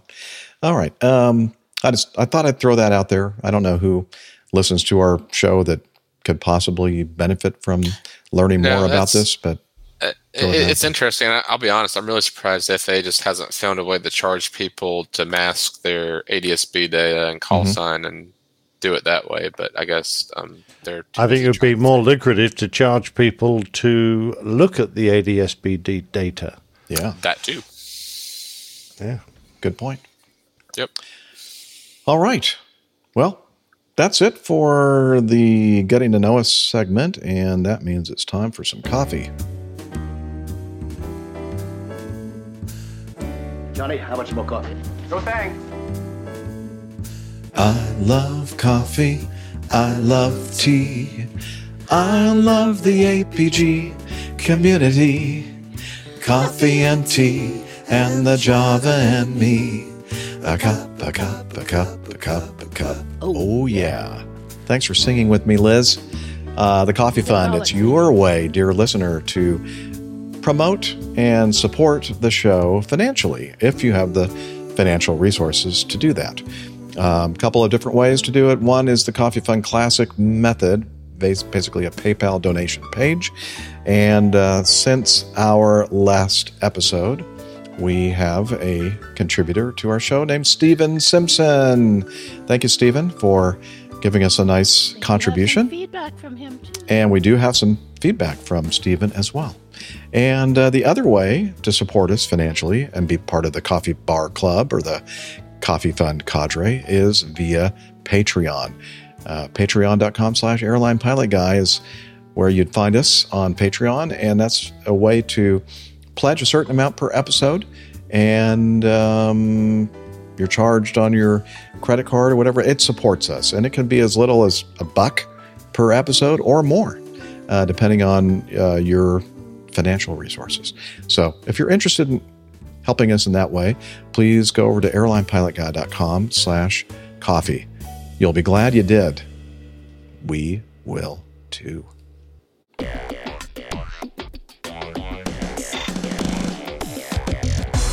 Captain, incoming message. All right, let's start off with this from Robert in Tucker, Georgia. Not Robert Tucker. Um, he says on a Beech King Air out west, Congratulations to my friend Matt, who graciously agreed to spend some time on a short podcast with me to share some stories as a new pilot out west. The link below should advance to a particular segment about the unique ninth seat on his plane that's rarely used, that I think that the crew may particularly enjoy. Okay, well, let's see if he's right about that. We're going to play this audio feedback from the Roberts podcast. So wait a minute. The ninth person has to sit on the toilet? If we were to carry a ninth passenger, yeah. Um, don't get me wrong, there is a cushion seat on top of the toilet, so it, it is technically an official seat, but we don't tend to use it. The most we will book our flights is eight. And so I assume this toilet is used really in emergencies then. Yeah, I mean the longest our flight time generally is is two hours, and we don't generally make people aware that there is one. Um, we always all, all of our ground service agents, and I'll tell you why in a second. All of our ground service agents at our locations tell everyone now's the time to use the restroom before we start boarding, so everyone goes off and uses the restroom before they get on board. Um, it's because it, the, the the toilet is a cassette toilet. It's like what you would have in your in a camper van or something. And so, who would have the joy of having to empty that if someone does use it? Me. um, So not only are, I- are you the first officer, you, you have to uh, clean up after everyone too. Yeah. I do. I am the cabin crew. I am the, the baggage loader. I am the toilet cleaner. I am all of those wrapped into one. Um, so yeah, we we try not to uh, publicize that there is a, a bathroom on the air, aircraft. And trust me, it's not the prettiest because you'd sit next to the cargo in the tail, um, and you just have sliding doors that kind of separate you from the main cabin. It's not a fully enclosed toilet cubicle. So it, it would not be a pleasant experience for anyone. Yep. Wow. So now you know more than you That was want great. to know about that ninth seat on a King Air. Uh, Stephen, you've flown a lot of uh, smaller aircraft. Uh, Is this this does this sound familiar to you in any way? You know, it sounds familiar, and I've been very fortunate that uh, my two business jet aircraft that I've flown have nice toilets. Um, The one I'm currently on is more akin to this King Air one. Um, The the big rule is number one only. If you have to go number two, wait till the end of the flight because the tank is not that big and the smell just Oh, comes through the plane. yeah. So it's it's it's bad. Emergency Um, only. Yeah, emergency only. And um, you know, as far as cleaning and everything, it's not that bad actually. Um, Yeah, Boxes says, "Excuse me, sir. Would you mind getting up for this for a sec so I can poop in your seat?" you, you, you know, yeah. The, the um, the, the Challenger comes standard. The the 300 series Challenger comes standard with the belted lav, and in most cases, it's where if you have a flight attendant on board and you don't have a jump seat, they'll sit there on take Mhm. takeoff and landing, or if it's turbulent. Um, the Phenom comes optional with a belted lav. Um, my company, our standard configuration doesn't have it. We have two planes that do have it, but in most of the time, it doesn't work for weight and balance because it's too much weight for having eight people on board the aircraft. And not only that, it, it is a little cramped back there if you're actually having to sit on there. Cramps back there? Oh, Yeah, not good having cramps. yeah. Uh, gives new meaning to cramp. Cramps. um, okay. Well, thanks for sharing that, Robert. Yeah. Appreciate Very that. insightful. Very Best seat insightful. house. yes. Um, I don't know where where Captain Nick went. He decided Uh, to be my, shy. my or camera seems to have stopped for some Oh, the reason, so captain I'm just going to leave and come back again. camera stopped working. So he's going to leave us momentarily. Uh, so while he does that, we're going to go ahead and move on uh, to this next feedback item. Uh, some audio feedback from our friend Tom uh, in Missouri. And uh, has to do with um, uh, something that we talked about on previous shows called guns and TSA security. So here we go. Hey, Captain Jeff. Uh, Tom from Missouri. Long time no talk. It's good to uh, send a feedback finally after uh, probably a couple of years. I haven't stopped listening, still out here listening, um, and uh, really enjoy the podcast. I want to say congratulations on your retirement. I'm uh, late doing that, and I apologize for that, but we'll just call it fashionably late. Um, I hope so far you're enjoying it, and I hope at some point I'm able to see you when you're passing through Missouri in that RV. Yeah. Hey, I was listening to episode 603, excuse me, and you guys are talking about all the guns being confiscated at security, and that's something I wanted to comment on. Um, I don't talk about uh, guns much. It's something I, I like to keep private, but I feel like this is a safe place to bring that up. So I will say that I can see how it's possible to get to security and forget you're carrying a gun. It, it's not responsible, but I can see where it's possible. And let me tell you how I think it's possible. So I'm a concealed carry uh, permit holder here in Missouri. I've been a concealed carry permit holder for many years. I've been a concealed carry permit holder in, in pretty much every state I've lived in and a job I used to have. I got moved all over the country. And with the exception of New York, I was able to secure a carry permit in all of those states. But as a carry as a gun carrier, it is a responsibility that you should not take lightly. And what I have done is I've had plenty of training and I still continue training on a regular basis. I have a, a, a guy here in Missouri that I see at least once a year, if not more, and go through continuing training. And I run drills, and it's just a responsible thing to do. Um, and I've never had an instance where I've gone to the airport and forgotten I've had my gun. I think it's irresponsible to do that. However, there was one time, excuse me, that I did go to the airport. I'd been working all day long. Um, I had a late flight. I was running late. I got to the airport and I reached in my pockets to empty out my pockets, and I had a pocket knife. I carry a pocket knife. If I'm flying somewhere, I leave it at home. That day, since I worked all day, I just forgot about it. And guess what? I had to lose my pocket knife. I wasn't able to take it through security. It was my irresponsibility that caused that to happen. So the consequences were is I, I had to lose my pocket knife. I can see a gun holder doing that. I personally know people that carry guns that, in my opinion, don't take it seriously enough and are not 100% responsible. And I could see them getting to the airport and being like, oh my gosh, I have a gun. I forgot all about it. What do I do now? And it's, you know, in my opinion, those people shouldn't be carrying guns. But, you know, we have the Second Amendment and uh, it's easy to carry a gun here in the in the States. Um, I know a lot of people in other countries don't understand the gun culture. Um, it's just something I was raised with, something I continue to be part of. And the job that I have now, I'm a, I'm a director for a local TV station. I do the morning shows. I go to work at 2 a.m. I will tell you that most of the girls that are on TV have stalkers. And occasionally, those stalkers will show up at the station and they don't mind doing it at three, four o'clock in the morning. I very much feel more comfortable because I have a gun.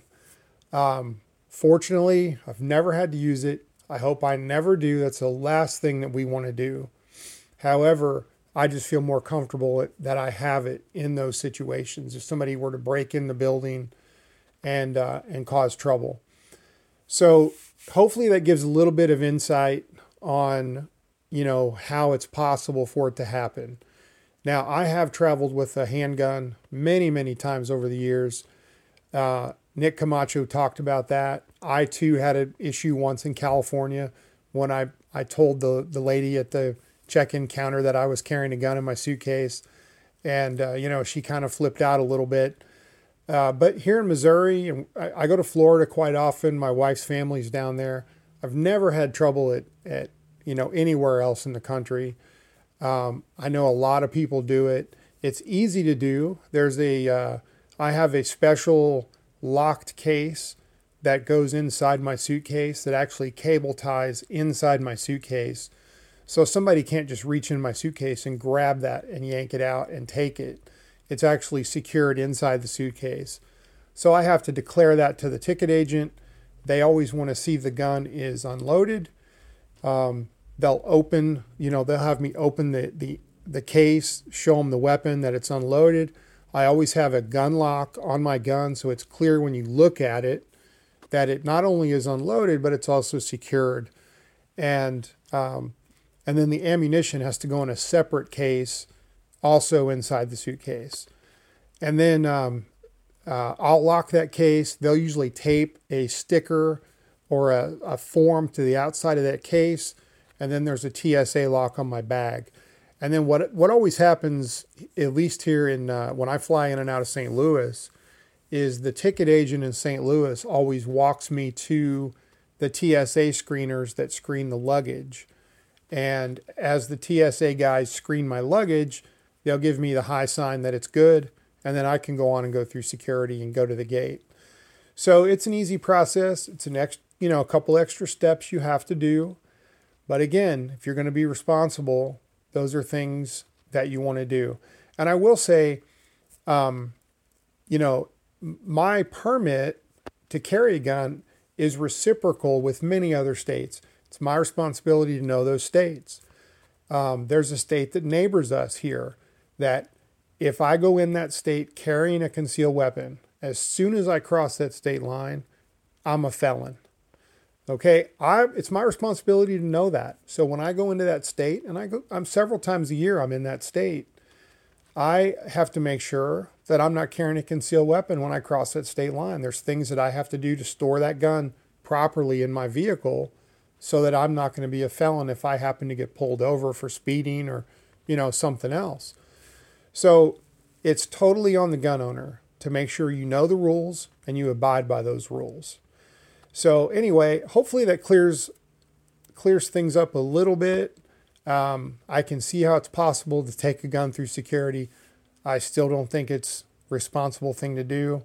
And whatever consequences there are, those people have to suffer those. So, all right, guys. Um, Captain Jeff, I was thinking uh, the other day, I've been listening to this podcast since episode 90. That's a long time. And I really appreciate all that you do and all that the rest of the crew does. It's still such an enjoyable podcast. And I think the best thing, and you know, we've said this a million times, it's we've heard this from so many different people over the years, but I'll reiterate it again. You don't just have a podcast, you've created a community. And you have much to be proud, you know, you have much to be proud about for that is that this community exists and it's huge, it's worldwide, and uh, it's just really cool that you've done that. So thanks again. Keep up the good work, and uh, we'll see you soon, hopefully. I hope so as well, Tom. Thank you so much for the those last words. Do appreciate that. And Liz, here we go. Thank you for saying so regarding the building of the community, Tom. So, usually she gets on to me because I downplay that. Thank but, uh, you. You did. You, you, very, you got very gracious. Jeff. I'm trying to get You've better. done good. You've done but, good, Jeff. But you know, it's uh, and I've I've met up uh, on on several meetups with uh, Tom. He actually uh, made his way all the way over to uh, Dana uh, Dana's uh, hosting of the uh, what was that the 300th? 300th 300, yeah. uh, yeah and um, also uh, speaking of Dana uh, Tom just mentioned that he started listening on on episode 90 I believe episode 90 was that episode Tony? where Tony aka Dana uh, was uh, the uh, w- w- my guest host and uh, yeah anyway uh, so it's been a long you long way visiting. So later in the show, we're going to give out an an address. Yeah. You could send in. Right, you're right about that. Yeah, we're going to talk about uh, Jeff's mooch docking database, and and uh, yeah, you can you can put your name in the in the in the hat in the ringer in the database spreadsheet, whatever you want to call it, uh, Tom. Uh, but anyway, I look forward to definitely seeing you on my travels around the uh, country, and uh, and and thank you for talking about the the TSA and the and guns and security and that kind of thing.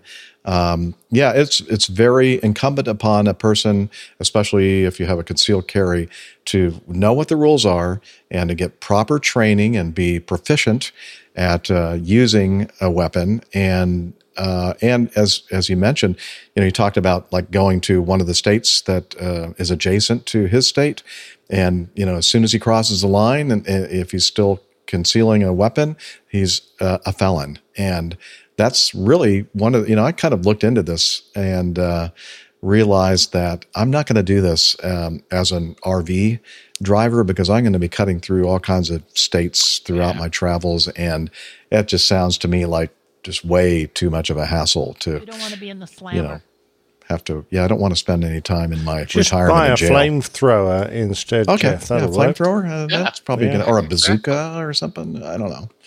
Uh, yeah, you need a couple of missiles mounted in the roof of your RV anyway. Yeah. So. That sounds like fun. Mm. I think we have time for one more piece of feedback before we go to this episode's plane tale.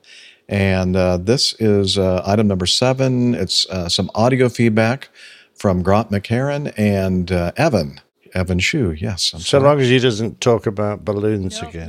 Yeah, well, it says, Hi, Jeff and crew. I went for a flight with Evan Shu la- uh, last weekend in a Cirrus SR22G3, which has a four bladed propeller and the registration VHKJN, uh, aka Cajun. Afterwards, we recorded a quick hello and update on what we've been doing lately. Hopefully, the attached MP3 is worthy of inclusion in a future episode of yours. Yes, you made the cut. Can you Grant. put that first picture up again, Jeff? Hasn't that airplane got amazing speed brakes? Yeah, well, air it brakes. really slows that. down Uh, fast I've never seen anything like it. Those are door Remarkable. door plugs slash speed brakes. Yeah. Anyway, so let's uh, let's listen to the f- audio feedback that they sent us. Airline Pilot Guy Show. This is Grant from Plane Crazy Down Under, and I am joined by a very special uh, friend of mine. Evan from Down Under. Yeah, Evan Shu. Last time we sent something to you together, we were in the basket of the balloon while flying close to uh, Bacchus Marsh. That's true. Yeah. Today we've uh, we've jumped on a Cirrus, t- hashtag Team Four Blade, and uh, taken Cajun up to uh, Tocumwal Yep. uh, to hang out at the Drome Cafe, uh, check out the aircraft, and uh, I got to record some content with Alan Arthur about his P40 and uh, Matt Henderson about the uh, historical significance of that aerodrome, the museum they've got there, and the fantastic cafe. Evan, what was it like to uh, fly up there for brunch? Oh, it was the best day for it. You, Blue skies. you cannot see a cloud in the sky at all, and it was smooth. And uh, yeah, we just had a wonderful trip up and back. Yeah. Well, wheels wheels off the ground at eight o'clock, well eight fifteen, so they're not long after nine. So yeah, that contributed to the smoothness. Plus being at about what seven thousand. But on the way back, we picked up a few lumps around Kilmore Gap and the hills coming into Melbourne. But you know that's to be expected. Yeah, we had a, a had to get back uh, to give the plane to the next client, um, so we just made sure that we uh, were quick, and uh, thankfully we got in just in time. exactly. But uh, yeah, this is a very belated congrats to Jeff for the birthday, the uh, you know retirement, and the 600th episode, and all the other things I've been meaning to get to you about because you know I'm slack, something something very busy, something something slacker. uh, but yeah, I've been meaning to send in so lots of congrats, and thought here with Evan, perfect time to do it. yeah, congrats, Jeff. But yeah, so to Jeff and the crew, uh, yeah, it's a beautiful. We're looking after summer for you. It's a cracker summer day, 31 today, something like 34 to 37 to tomorrow. Oh yeah, that's, That's centigrade. Celsius, yep. Yeah, Celsius, centigrade, same, same.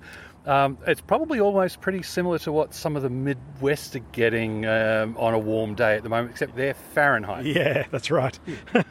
no, it's beautiful. Shorts and t-shirt, happy. Um, do you want to give the guys an update on what you're doing for a crust these days? Well, um, working on what would be called in the States an A&P. Hmm. So my uh, airframe and power plant license, and in Australia we call it the LAME, L-A-M-E. Uh, right now I'm an AME, so I'm an aircraft maintenance engineer, and I'll work on the license part. so, Yeah, the licensing is hard because CASA keeps shifting the goalpost, don't they? But uh, yeah, I fix the uh, Cirruses that uh, some of them I get to fly, and uh, the, the one we fly today I actually you know uh, maintain. So I've got to make sure I do everything correctly. Anyhow, that's enough rambling from me. And me. Evan, thanks so much for a great day flying, and uh, congrats again to Jeff and the crew. May there be many, many more episodes. See you guys. Thanks so much for sending in that audio feedback. And uh, Evan, I don't know, it sounds pretty lamey to me. Oh, yeah, definitely. Yeah. I was trying to work out what the symbol was on uh, Grant's hat. It looked like a kind of a samurai dragon with wings. Uh, I, I didn't quite work out how it, you know, um, fixed with the Liz, can you balloons. pop so- that back up uh, on his cap. There we go. Yeah, can you zoom in on that? No, she can't zoom in. Oh, that's a shame. Yeah. Oh well. Oh, there you go. He can let us know. Yeah. Yeah, All right. he well, can, thank you for taking the time to uh, record some audio, and it's always great to hear what you all are up to down on the other uh, side of the earth. Perfect Indeed. timing. All right. yes. Uh, Liz is telling us this is perfect timing for our uh, episode or our, our what's the uh, Our- word? our- our- our our our, insta- our, our installment. Yeah, it is. It's the of, day for uh, pirate of talk. Plane tales. So the old pilot. arr, it's uh, see and avoid. Here we go. The Old Pilot's Plane Tales. See and avoid. It's the summer of 1971, and Helen Reddy is singing about hiking down to the canyon store to buy a bottle of wine and having such a good time. I've no doubt that the nine prominent Salt Lake members of the Fishy, Trout, and Drinking Society, returning from their deep sea fishing trip, were feeling equally relaxed as they boarded their flight back home from Los Angeles. They were getting onto a Hughes Air West DC 9 Flight 706, the forerunner of Captain Jeff's beloved Mad Dog and Angry Puppy, belonging to a new regional airline purchased and renamed by Howard Hughes. Hughes Air West aircraft were to become instantly recognizable by their banana yellow fuselage and tail logo. Their pilots that day were both around 50 years of age and were highly experienced, with more than 30,000 flying hours between them. On November 9345, the DC 9 pilots completed their preparation and departed LAX bound for Salt Lake. A little before them, a U.S. Marine Corps F 4B Phantom II, Bureau number 151458, departed Mountain Home Air Force Base in southwest Idaho, bound for Naval Air Station Fallon in Nevada. 458 had been part of a formation of two from the 323rd Marine Fighter Attack Squadron, part of 11 Group on the 3rd Air Wing, and they were on a cross country flight from El Toro in Orange County.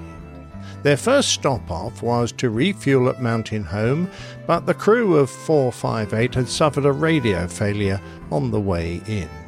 After refueling, the flight leader carried on to their next destination, McChord Air Force Base, instructing his wingman to effect repairs and then return to El Toro. Fixing the radio was a simple matter of replacing a fuse, but additional faults were discovered. The F4's transponder, the system that enhances a radar return, was inoperative. The oxygen system had a leak, and the radar performance was degraded, particularly in the air to air mode. The technicians at Mountain Home were unable to fix the additional snags, but despite this, the crew were able to persuade their superiors to allow them to continue on to Fallon as originally planned. So, without a transponder, with a dodgy radar and oxygen system, the crew took off. En route, the oxygen system failed completely, and they were forced to finish the flight at low level. Late in the afternoon, 458 departed Fallon, following a route that took them across the Fresno, Bakersfield, and Los Angeles air corridors. In that same summer of 71, only a few weeks later, but 5,000 miles away across the Pacific Ocean, and All Nippon Airways Boeing 727 Flight 58 was departing from Chitose Airport bound for Haneda Airport in Tokyo. The aircraft, Julia Alpha 8329, was a mere three months old, and the pilots were enjoying flying in the immaculate flight deck with the switches and paintwork all shiny and unblemished by wear and tear. Most of the passengers were from Fuji in the Shizuoka prefecture and were members of a society of war bereaved families returning from a trip to Hokkaido. The ANA flight crew were capable and experienced, and included an American flight engineer. They were cruising at 28,000 feet, and their route was going to take them over a Japanese Air Self Defense Force airbase at Matsushima. As they set course, a pair of Japanese built F 86F Sabre fighters were preparing to fly an air combat training mission. The Mitsubishi fighters were a Japanese version of the famous North American jet fighters and one of the primary aircraft in the Japanese Air Force's inventory. It was, however, a fairly basic machine, having been developed in the late 1940s, although the Japanese variant had improved high speed agility, but it lacked a radar system to detect other aircraft. Flying the fighters were a young sergeant who was still a trainee pilot with only 21 hours on the Sabre, and in the other machine his instructor and leader, a captain. The pair of F 86 fighters were starting to maneuver over the northern end of Honshu Island in a training area about five miles from the airway J 11L. Whilst twisting and turning, the leader inadvertently flew out of the training airspace and, with his wingman, crossed the airway. Realizing his error, the captain turned back with the aim of re entering the training area, but now had to transit the airway once again. Whilst doing so, he caught sight of Flight 58, the ANA 727, and realized that there was a conflict. The sergeant hadn't seen the aircraft since he was watching his leader but his instructor called over the radio for him to break away from the airliner. Back at Los Angeles, Flight 706 was on climb out, passing 12,000 feet, and had been handed over to Los Angeles Air Route Traffic Control Center. Center advised them to head 040 degrees until they picked up the Daggett VOR beacon and then head directly towards it. The flight was under instrument flight rules and on radar guidance from the center. The Phantom, however, was operating under visual flight rules, and they had deviated from their route to avoid the heavy air traffic in the Los Angeles area, as well as being forced to climb as the weather deteriorated. The pilot climbed his mighty Phantom in full afterburner, and they very soon reached 15,500 feet at a speed of 420 knots. Flight 706 had also reached 15,500 feet and been given two radar traffic advisories concerning other aircraft in their vicinity. But crucially, despite there being two development controllers and two supervising controllers observing the scopes, nobody saw a primary return from the F 4 fighter. Of course, had the Phantom's transponder been serviceable, the primary radar return would have been clearly enhanced by the transponder equipment. Visibility from the Phantom's cockpit is limited, and in order to visually check all the airspace around them, pilots regularly carry out belly checks to see what's beneath them. This was often achieved by a simple wing drop, but today the pilot chose to roll his aircraft through a full 360 degrees. After this, his back seater was heads down, looking at the radar in its mapping mode, since the air to air mode was useless to him. But about a minute and twenty seconds later, he caught sight of a DC 9 in his peripheral vision. He shouted a warning to his pilot, but before he'd even finished, he felt the F 4 attempt to roll out of the way of the airliner. The Phantom struck the DC 9 just forward of the beam on the left hand side. Its tail section ripped through the forward fuselage of the airliner, parting the cockpit from the rest of the body, which was seen to cartwheel through the air before plunging downwards. The F 4's tail parted company with the rest of the aircraft, and the Phantom began to tumble through the air in a cloud of debris. The RIO, the radar intercept officer in the back, waited about five seconds whilst observing numerous warning lights illuminating the cockpit. Then he ejected from the fighter. A successful escape followed, and he parachuted down to the ground without injury. Out of the 51 passengers and crew involved in the collision, he would be the sole survivor. His pilot had also attempted to eject, but the Phantom ejector seats were not equipped to burst through the aircraft's thick canopy. Instead, the canopy was designed to be unlocked by one of two systems and then fall or be lifted away by the airflow. Once gone, a wire on the canopy pulled an interrupter block away that allowed the seat to safely fire. There had been other cases when the front canopy had failed to jettison after the aft canopy was jettisoned first, probably due to aerodynamic suck. The modifications to correct this occurrence by incorporating ballistic thrusters to the canopy were in the process of being installed and would have been fitted to 458 only a month later.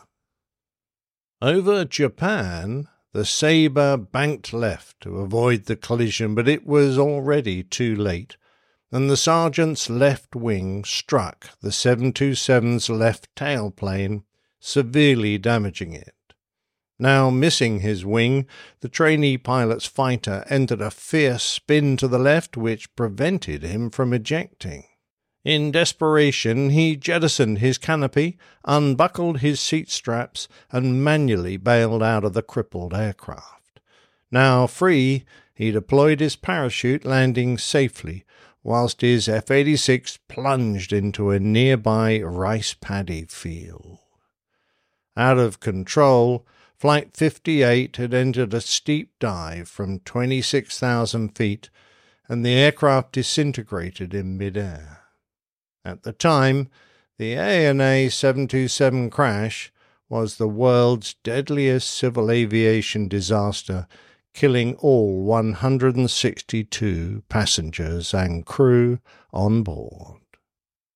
The aftermath of the Japanese accident was quite disturbing the Director General of the Defense Agency, now known as the Ministry of Defense, and General Yasuhiro Ueda, the Chief of the Air Staff, resigned to take responsibility for the incident. Both of the Sabre pilots were tried in court accused of involuntary manslaughter. Whilst the sergeant was initially sentenced to two years and eight months in prison, he was eventually acquitted due to his inexperience. His instructor, on the other hand, was found guilty of criminally negligent manslaughter and sentenced to four years in prison, in addition to being discharged from the Air Force. The findings of the NTSB into the Marine Phantom versus the DC 9 collision indicated that it occurred due to the failure of both crews to see and avoid each other. In doing so, they also highlighted the difficulty in visually acquiring other aircraft due to a number of factors, but primarily the rate of closure, which gave the pilots only a marginal capability to detect, assess, and avoid the collision. Other causal factors included the commingling of IFR and VFR traffic in an area of limited radar coverage. They commented that the Phantom crew could have avoided the collision had they requested a radar advisory service, particularly since they lacked a serviceable transponder. The NTSB report highlighted the difficulties in visually avoiding other aircraft. Flight 706 and the Marine F4 had approached each other at around a thousand feet per second, 300 meters per second, similar to the muzzle velocity of a 45 caliber bullet. The aircraft were theoretically visible to each other for 35 seconds before the collision. Real world conditions would reduce that time, such as the cleanliness of windshields, the location of window frames, atmospheric light scatter, other tasks within the cockpit, alertness, the lack of contrast against the background, the lack of relative motion when on a collision path, and empty field myopia, to name a few. This form of myopia, or short sightedness, occurs when staring into a clear sky. Unable to find something to focus on, the eye's focal length shortens until something does come into focus, usually the windshield only a few feet in front. In order to visually detect a distant aircraft, the eye must remain focused at infinity, something it is reluctant to do. Combined, all these factors reduce the 35 seconds to a realistic 10 to 20 seconds. But even had the other aircraft been sighted, that might not have been long enough to avoid the collision. After sighting, the target must be assessed as a collision threat, which, due to its small size, takes around three seconds. Two seconds are required to assess the need for avoidance and how to accomplish it. A further three seconds are required for control inputs and the aircraft's response. All of this cuts down the likelihood of a successful miss. An early detection required one of the pilots to put the target aircraft within their fovea centralis, the small area of the eye's retina that can detect fine detail. This little pit of cones is responsible for sharp vision, and the rest of the retina provides our peripheral vision. It's only a couple of millimeters, perhaps the sixteenth of an inch across, and can be represented by the size of a fist held at arm's length. The peripheral is good at detecting movement, but an aircraft on a collision path has no relative movement, so it must be found by scanning our foveal vision across it. When the target is horribly close, it starts to blossom in size and our periphery will detect it, but by then it's likely to be too late. The board also recommended recording equipment to be installed at all FAA ATC radar displays and that all ATC conversations at control positions should be recorded. They advised that climber descent corridors should extend from the terminal control areas to the base of the air routes to protect IFR traffic transiting between the two. In addition, they suggested that better coordination exists between civil and military traffic and improvement of terminal area charts. They also wanted an exploration of the feasibility of collision avoidance assistance as an aid to the see and concept. Looking back, we can see that these and several other suggestions have indeed been implemented following this accident. The NTSB also released a report summarizing the findings of a study of mid air collisions, such as the two in this tale, which led to the US military agreeing to cut down the number of VFR flights and operate many more under IFR rules, which required military aircraft to file flight plans and obey civilian air traffic controllers. The Airline Pilots Association and the Professional Air Traffic Controllers Organization issued a joint statement asking the FAA for a series of safety regulations that included stricter adherence to the 250 knots below 10,000 foot limitation, as well as for aircraft operating under VFR. Other demands included the installation of transponders in all aircraft to amplify aircraft's presence on radar screens and the re evaluation of visual flight rules due to the increased complexity, congestion, and speed of modern air travel. In the aftermath of these and other similar accidents and incidents, the FAA did a study of the year 1968 and discovered that a quarter of the 2,230 near miss encounters had involved military aircraft. In addition, an NTSB study in 1971 reported that 204 out of the 396 US jet airliner fatalities since 1967 had occurred in mid air collisions. Shockingly, jet airliners were, on average, involved in at least one near miss a day, with Los Angeles and New York being particularly high risk areas. These were all lessons hard learned at the time, but it was a wake up call to aviation regulators around the world. Changes were going to happen, but it took much longer than was ideal. However, the systems and techniques that we now employ daily do a good job of keeping us apart and safe.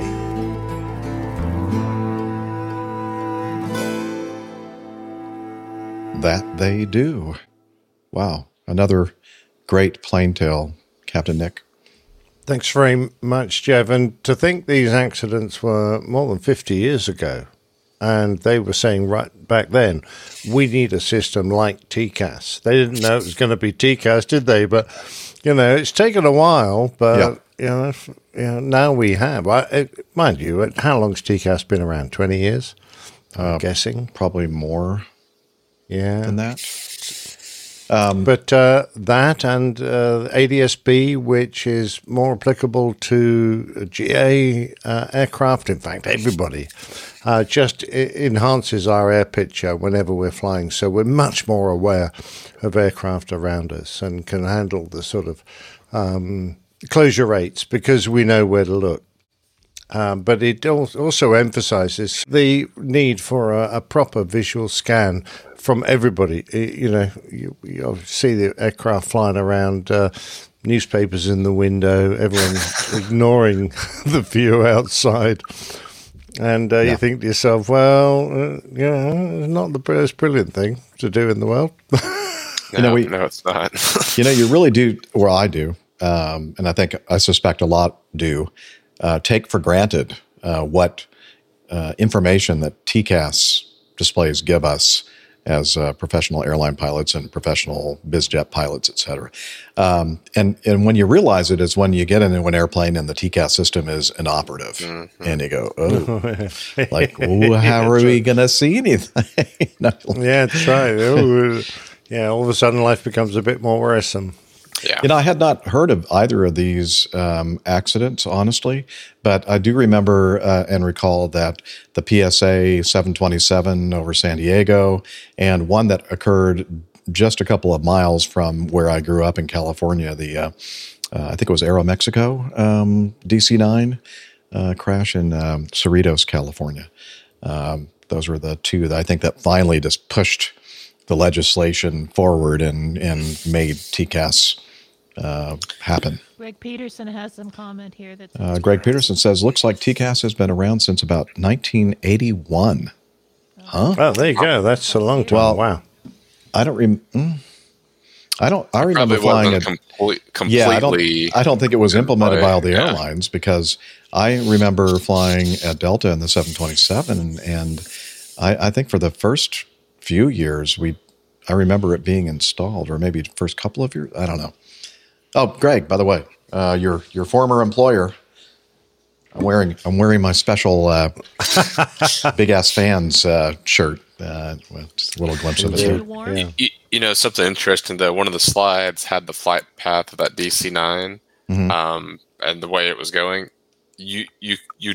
They don't do that anymore now out of LAX. You go, you either go up the coast to Santa Barbara before you can, or you go past um, Point Mugu before you come back i- inland, or you go down around Long Beach before you go back east. You don't cut across those mountains anymore. And I, I No, have I to know. wonder if that this accident played a factor in them redrawing the airspace there. I don't know, but if they'd given me that departure in a 340, I might not have cleared the mountains. No, no. Um, Yeah, wasn't there a um some Asian airline a couple years ago that we covered that they they got a vector like this and they about smacked the mountain because Yeah. they weren't given the stretches to climb. Yep. Yeah. We did. Yep. It's You're a- right. It, it's a worry. Yeah, indeed. But uh, in the military, in the US military, Jeff, you would have remembered doing uh, transits to your play area uh, Mm-hmm. under IFR conditions. Mhm. Yeah, exactly right. And that was another big thing that uh, stuck in my mind because we very rarely went IFR in the Royal Air Force, but this had become now a procedure in the US military. And uh, I remember most guys saying, oh, yeah, we fly on a flight plan, go out to our play area, and that's when we can start maneuvering. Right. Whereas we, we didn't have those restrictions. Yeah, that's uh, in fact uh, Columbus, Mississippi is where I went through undergraduate pilot training, and weather there is not like Arizona. Uh, you know, clear and a million every day. And uh, from the very first sorties that you're flying, you're still learning how to fly a, a jet. Uh, you're flying uh, radials and DMEs and arcs uh, to your practice areas, so you you get to become a pretty proficient um, instrument pilot uh, when you're uh, when you're uh, out, out at uh, out of Columbus, Mississippi. You, you know, I don't know maybe if, if it's changed since you were there, Jeff, but is that where they train all the Air Force ATC staff? Um, not sure where they do that. Okay, I, I, I I've been told it was there Mhm. because Could be. back when I used to do they have a kindergarten there? I, I, it's got a, a preschool, probably. Um, I, I, on more than one occasion, going into Golden Triangle, you know, that's between Starkville and Columbus. There, I've been given some very strange instructions. Like You want us to do what? you know, it's, it's a visual day. You know, it's VFR. We're just coming down, and then Mhm. we're like ten miles from the field. And instead of cleared for a visual to a runway, we're cleared for the overhead break to the runway. We're just like unable. No, no, no, Stephen. All right, we'll Yeah, go. Uh, well, you know- Yeah, we'll do that. Yeah, that's good sure. fun. They told me I had to do it. So long as you can pull 4G in your airplane, that'll be uh, fine. I, I don't We- think the 200 was capable of doing such Probably, and you wouldn't want to do much Neil more than two and a half. two know and a about your play area, Neil wants to know about my play area. Well, what? Neil, that's kind of a personal thing. Uh, Mm. yeah, my play area I keep with me everywhere I go. right. All right. Very glad to Um, hear it. Does Stephen are you have though? to depart now? Uh, Stephen, are you uh, having to go, or are you going to hang around a little Are, bit are we going to do this one about the uh, American guy in Phoenix? Is this what this next one Uh, is? let's see. Yeah, we could do that if you'd like. yeah, I, let- let- I'm going to stick around for that because I got a comment. About Uh, Okay. So this is uh, Greg Peterson sent this to us. Um, he used to be our uh, biggest ass fan, uh, but uh, now he doesn't work for that company. But I am wearing the wearing the logo Number eight, uh, yes. shirt. Uh, yeah, I got it. Thanks. Um, and he sent. Oh, you know what? I don't think I set up. I don't think I set this. Oh, yeah, I did. Okay, cool. Thanks, minute there, Liz. I couldn't find it. Yeah, I got I got it. Um, okay, Greg sent us this uh, video. He says, "Hello, crew. I hope everyone is doing well." Sending this on 9 February 2024, so it may be too late to make today's recording. I think, yeah, it was too late for last week's recording. Uh, but here's a story about a pilot who got got, uh, got kind of testy because ATC called him out on his radio readbacks. I have a feeling I know what you all think, but I thought it would be uh, would make for a good discussion since you all have addressed these types of communications issues in the past.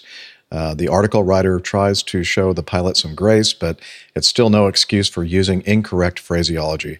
These kinds of lapses in procedure are what get the Funyuns rolling, and they start lining up for a less than favorable outcome in the end. And he's right. He's referring to an article from gatechecked.com. And um, anyway, he, he also sent us a little bit of other information in his feedback, but we're going to start off by playing this uh, incident that uh, he's to which he's referring. Here we go. Phoenix approach, good evening, American 1479, radio. American 1479, Beach approach, back 25 left. 25 left. American 1479, 26 available tonight if you like. We will take 26. American 1479, verify that's you. That is American uh, 1479, sorry, we will take 26. 1479, expect 26, fly present heading, maintain 5000. Present heading 5000, expect 26.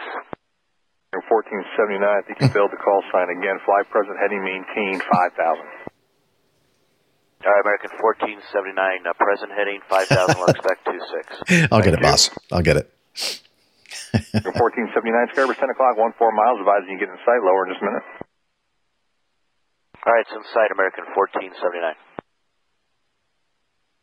American 1479, turn left, heading to 290, intercept the 26 localizer, maintain 4000. 290 on the heading, maintain 4000, intercept 26 localizer, American 1479.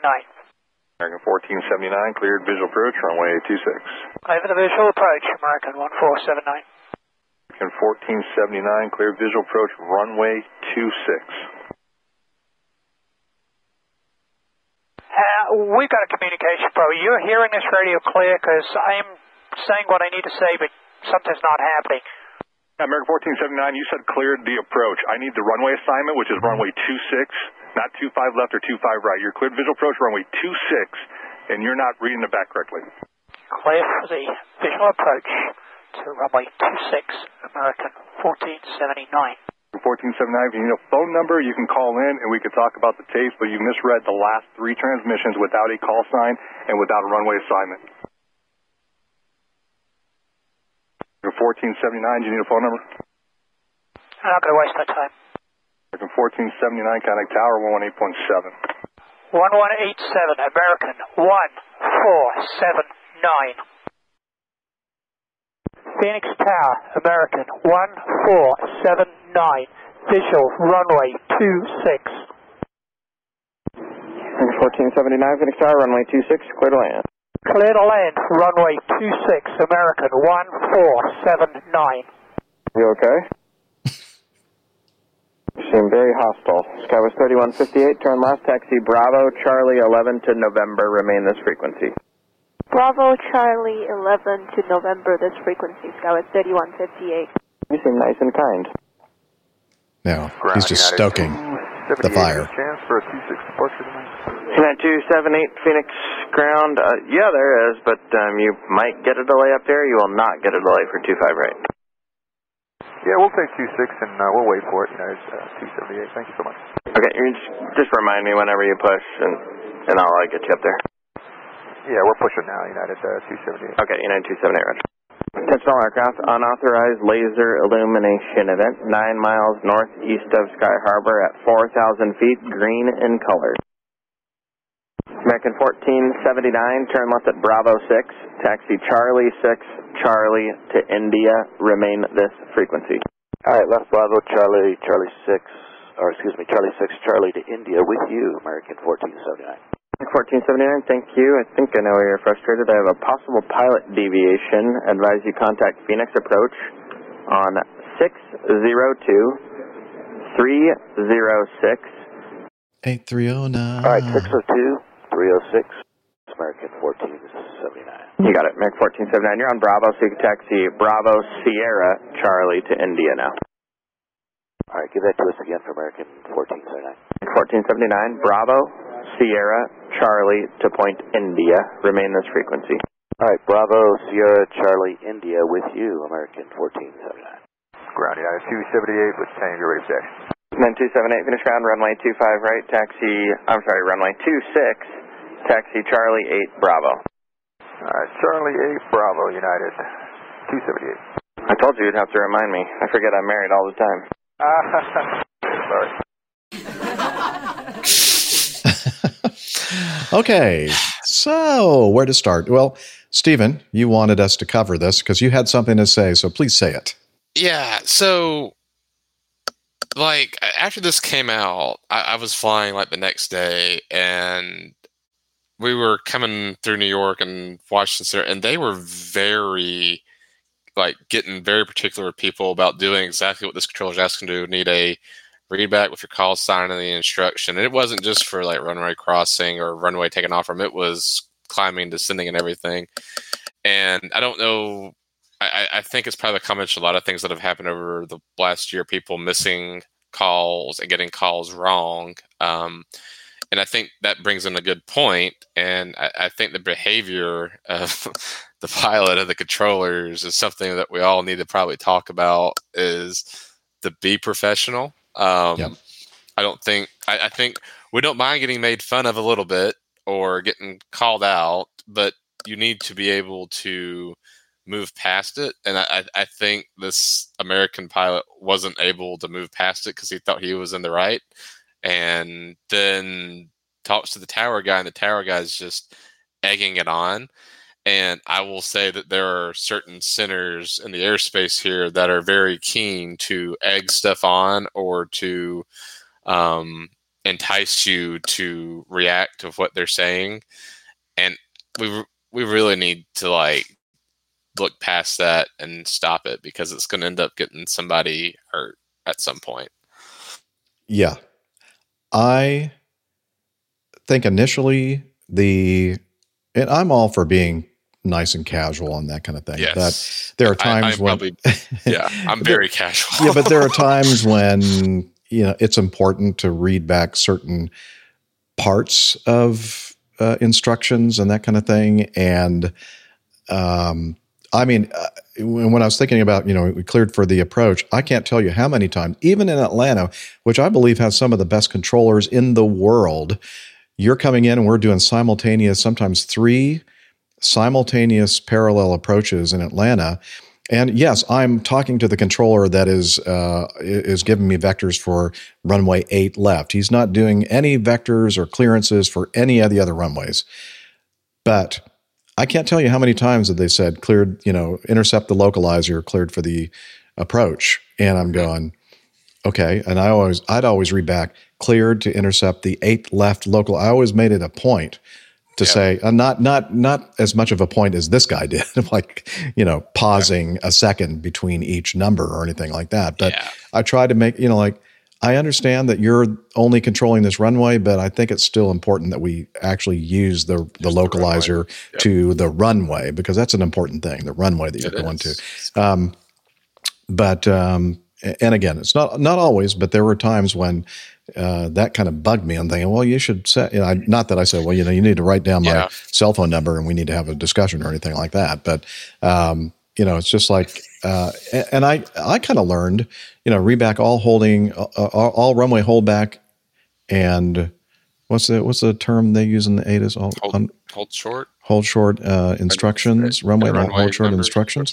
And then I also learned in the Air Force uh, heading headings, altitudes, and altimeter settings. But uh, you know, you go through and you look through some of the documentation, and it really doesn't require a lot, but at le- you have to at least acknowledge with your call sign. That is definitely something you have to do. And this guy started right off the bat uh, by not including his call sign. Now he could make the argument, perhaps he was the only one on the frequency at the time. It sounded like it wasn't Yeah. very busy, and you could kind of recognize his voice. We all knew who that was, but still, the guy's being a stickler. Okay, take the little slap on the hand and uh, slap on the wrist, and and don't screw it up from this point on. But he just kept doing it over and over again. Probably did not on purpose. Uh, and then he just started getting irritated. And then I think that the the next controller, the tower controller, I think he made it a magnitude worse. Yes. Because Yes, yeah, you sound like you're a little upset. Oh, okay. I see. And it's like, okay, you're just like tw- you're really kind of just Stoking the flames. turning the knob or yeah, fanning the flames or adding fuel to the fire. Or something. You're just being a jerk now. And and the other thing I wanted to say is that a, a possible pilot deviation. Really, I don't think that anywhere it says that if you're not making a proper readback, that that it's could a be a possible. It's possible. You're going to have a conversation about it, and you're going to be wrong, but you're going to have a conversation about it. Right.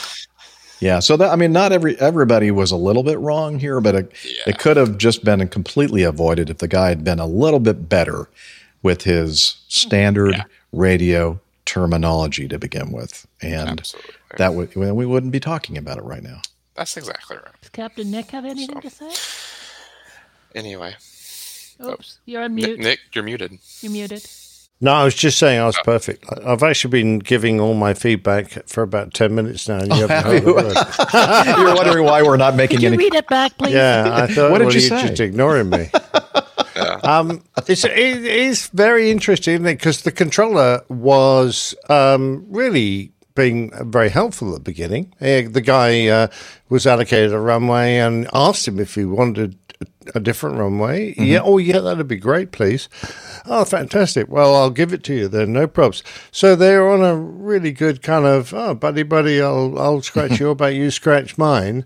But then uh, don't forget, the controller is legally obliged to uh, check uh, the readbacks, and he's under the hammer. He he will really will be hauled over the coals if there's an incident, and his radio transmissions are found to be in error, and particularly if. Uh, he gave an instruction that wasn't read back properly and misinterpreted by a different aircraft. That would be a major sin. And he really, I mean, he might be able to tell from the voice, but not every radio transmission is clear. And, uh, you know, another aircraft might step in, mishearing the call. So there are lots of things that can go wrong on the stupid radios. So I, I'm initially very much with the controller's point of view. Uh, he is required, the pilot is required to acknowledge uh, the runway in particular, definitely put his call sign, amend his, ap- append his call sign to his transmissions to stop other people grabbing that transmission and acknowledging it in error. Uh, and it's the controller's job to make sure that the right aeroplane has received the right instructions. So a lot of sympathy for the controller. Um, the pilot, uh, now 1479 or whatever the call sign was, that's the way everybody is supposed to say it in the United States, yeah? Yes. Uh, the I think it's even written American in the manuals. for- yes, it is. It is. That, that, so why the guy then compounded his error by sounding out individual numbers? Because that's you're definitely not supposed to say Oh, it that oh, way. oh, oh, you mean like So- you can't say one four seven? That I don't Yeah. know if that's written anywhere. That's the standard way of doing it in the U.S. But I've noticed I don't. It, it used to be when we went up to Canadian airspace. It seems like they individual. You know, they one four seven nine. Uh, I don't know if they still do that or not, but they uh, uh, years ago because it was in our flight manuals for going to the States, because we don't do it that way in Europe and in the UK. But we specifically said in the States, you will say your call sign this way. Oh. So we all knew to change to the American way of doing it when we came to America. Okay. So uh, I don't, well, by sounding out those digits individually, the guy is obviously, you know, ticked off, trying to upset the controller. Now, why on earth he thought that was going to work on the tower control? It's a completely different bloke. I mean, start afresh. All right, you that guy's upset you.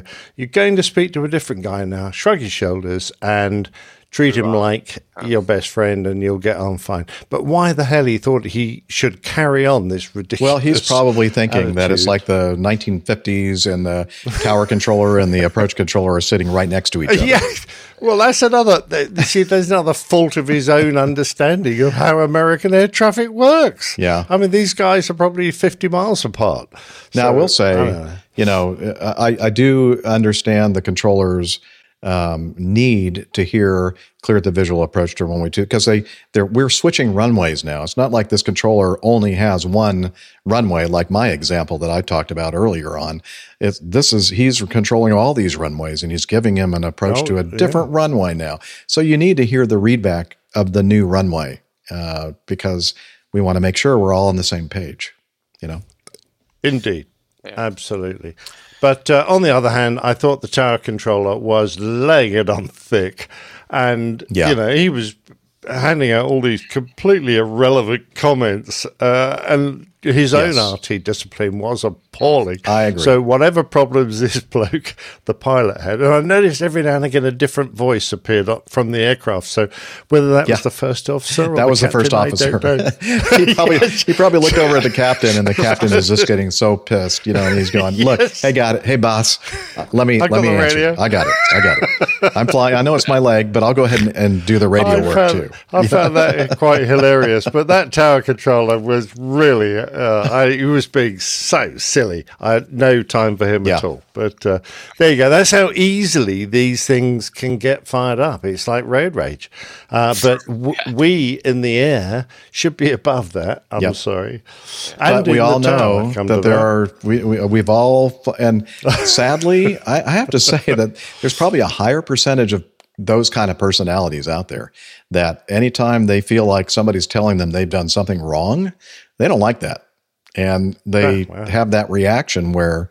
Uh, the, the, like the other person's at fault, you know. No, well, how do no, you get through flight training and, and I don't know. not absorb the fact that you've done something wrong? I don't understand. I think Stephen's getting ready to go All right, there. Jeff. All right. Well, Stephen, believe you now. thanks for hanging with us. And we're about to end this whole thing anyway, but thanks for doing almost the entire show with us today on short Yeah, notice. I should Thank add. you. Thank you very much for that. And uh, it was great to hear your perspective and uh, knowledge regarding uh, the uh, Bombardier product. And uh, yeah. Go get Mini Me ready. Yeah, go get Mini Me uh, ready to go for the party or whatever he's going to do here. And uh, yeah, so uh, Yeah, anyway. and grow that beard back. I liked it. It was good. Okay, I'll I'll see what I can do, do, do about that. Well, I don't know if you can do that. Can are, are you allowed to have a beard at uh, You, your I, company? I, am not, and Yeah. there's probably somebody else in this room that wouldn't appreciate me having one either. Oh, okay. Okay, Oh. yeah, I understand. You just need to get right. one you hook over your ears like Father Christmas. Oh, I think hey maybe real we're going to see uh, Mini Me perhaps here. Yep. You want to come Yeah. say hey? Can you All say right. come say hey to the people? They want to see you anyway. Come here. You mean there's hi. people? Okay, what's Look what's at his it. name Oh is not my really Mini Me. What's his name? No. Say my name is Maverick. Can you can you wave? Can you wave? Maverick. Hi. Can I? Hi. I can, but I'll drop the phone. Look at that. I can't tell which for one's which. Can you make Stephen full screen? How do I make Stephen full screen? Oh, I can. can full you say you just click on the left-hand corner of his video uh, thumbnail. Oh goodness. See. No, see the- I can't do it. Oh, Yeah, you you do. could put the It's- mouse. it's and right there, like that. Oh, there it goes. Yeah. Okay. Okay. I did it. Oh, thanks. Okay. Sure. Well, bye, y'all. It was good to see y'all. Okay. Thank y'all Bye for having me. bye. Yeah. He's got almost as much hair as you have. I, I know Very he's getting, impressive. He's getting his fourth haircut tomorrow. Oh, wow. Good job. All Lovely to see you, Stephen. Take care, Stephen. Bye, y'all. Bye, Maverick. Oh, Jeff, that's did super. you want to Great finish? name. Did you want to finish off Greg's thing? There? Oh yeah, Yeah, let me finish off Greg's uh, email uh, feedback. Um, let's see. I've also included a fun little picture I ran across the other day. Without any context, you might look at these engines and think one is an underwing engine and the other is an APU. But the picture uh, is of GE Aerospace's largest and smallest commercial slash business jet engines. The largest being the GE9X for use on the Boeing 777X with a rated thrust of 105,000 pounds, uh, max tested thrust of 134,000. Wow. With the smallest being the HF 120 used on the Honda jet with a rated thrust of 2,095 pounds. Aw, that's so cute. that is cute, isn't it? Um, yeah. It's rather nice. Keep up the great work, and I hope you're enjoying your retirement, Captain Jeff. I am. You too, Captain Nick, but you've had a little longer to settle into retirement life. Yeah. Yeah, I still don't know what I'm doing. um, I I reckon the core of that uh, big uh, jet. What is it? The uh, GE9X. GE9X. The core of it, which does all the work, is probably that engine. It's that little engine stuck in the middle, and it Eh, just drives that huge fan at the front. A little bit bigger because you can kind of see the core toward the back there, the uh, the turbine. Ah, yeah, but it, it narrows down a bit to Yeah, it does. the, Yeah, the you're right. done. Good point. Uh, he he finally adds, "I'll be sending my information for Jeff to park his RV at our house if he We're ever finds himself needing a place to stop while in Southwest Ohio." Yes, as always, in thrust we trust. Greg Peterson, Yeah, good formerly job, Greg. Uh, an employee at Big Ass Fans in Lexington. So, guys, you've got about 10 minutes. Do you want to do some Oh. more or do you want to wrap up I want to do one more because I don't know if Bill uh, Aronik is um, still with us or not, but he Okay. I want to get his. Yep. Uh, so, Bill, if you're still there, I told him that we were going to cover it, uh, and then we'll go ahead and wrap it up. Number five, yeah? Number five. Right. Um, let's see. UFOs. Listen as pilots describe triangle over Canada. Wait a minute. Ooh. That's not the Bermuda Triangle. No. No, it's Canadian It's the tundra The triangle. The tundra triangle. Okay. Well, let's uh, let's Yeah, have still a here. listen. Okay, great. If you'll uh, put that on on stage, Liz. Thank you very much. And uh, let me hit return. R seventy sixty two. Go ahead. Yeah, is there any active military uh, airspace just like north of Winnipeg? Uh, no, nothing, nothing I'm aware of. You said north of Winnipeg? Yeah. Uh, no, not right now. Okay. Lots Okay. of active uh, bright lights, information, three, and they look like they're at like 500 or something, just trying to figure it out. Okay. Yeah. No, I, I haven't heard anything. I'll, I'll check in with the next sector. That that could be. Alrighty then. Thanks for checking. She's not using our And you call said sign. No. around fifty thousand feet, roughly. Uh, is that possible pilot devi- yeah, it looks like it. Yeah. It's hard to it's hard to say, but yeah, the, yeah, it keeps being like three to four really bright lights, and they kind of were in like a triangle formation, and then it looks like the little dipper for a bit, and then they disappear, and then they come back. Okay. Uh, okay. Thanks for that. I'll, I'll just make a note. But yeah, I, I can't think of what that might be. Okay. Do, do, do, do. One Golf Victor from Center. Go ahead. Golf up.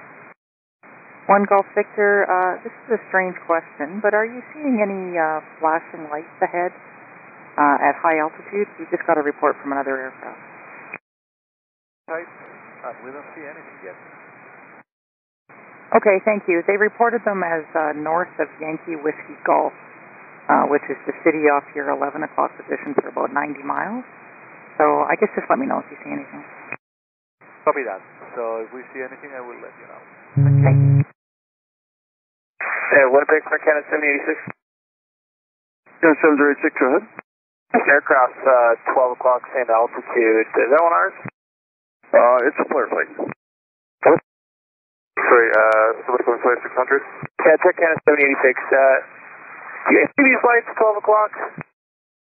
See something, uh, flashing light, uh, it's running left 30, uh, Flight 600. Yeah, forming triangles and then flying away and coming back. Big bright light that's coming, uh, towards us, uh, slightly above us, Flight 600. Uh, more or less 11 o'clock, 12 o'clock, Flight 600. Take from Canada 7086. Do you have any traffic out there? Uh, no, I, I had one other report, uh, 10 minutes ago uh, from a, a Morningstar flight, uh, east of Regina, uh, reported the same thing. Uh, her best guess was, was around, somewhere around flight level 500, and, uh, thought it might be somewhere north of, of Winnipeg. Um, so yeah, where, so, or do, do you have a guess as to what you might think the altitude is? Hard to tell, uh, just because the evening, I, I'd say she's probably pretty accurate, but they keep forming up in a triangle, and then yeah, it's pretty odd. Okay, yeah, no, that's the second report then, and yeah, there's no there's no active airspace, military airspace, anything like that we're aware of. Uh, I I honestly have no idea what that might be. Oh, good. Okay, I'm gonna. it's quite a long um, audio segment uh, or or uh, clip.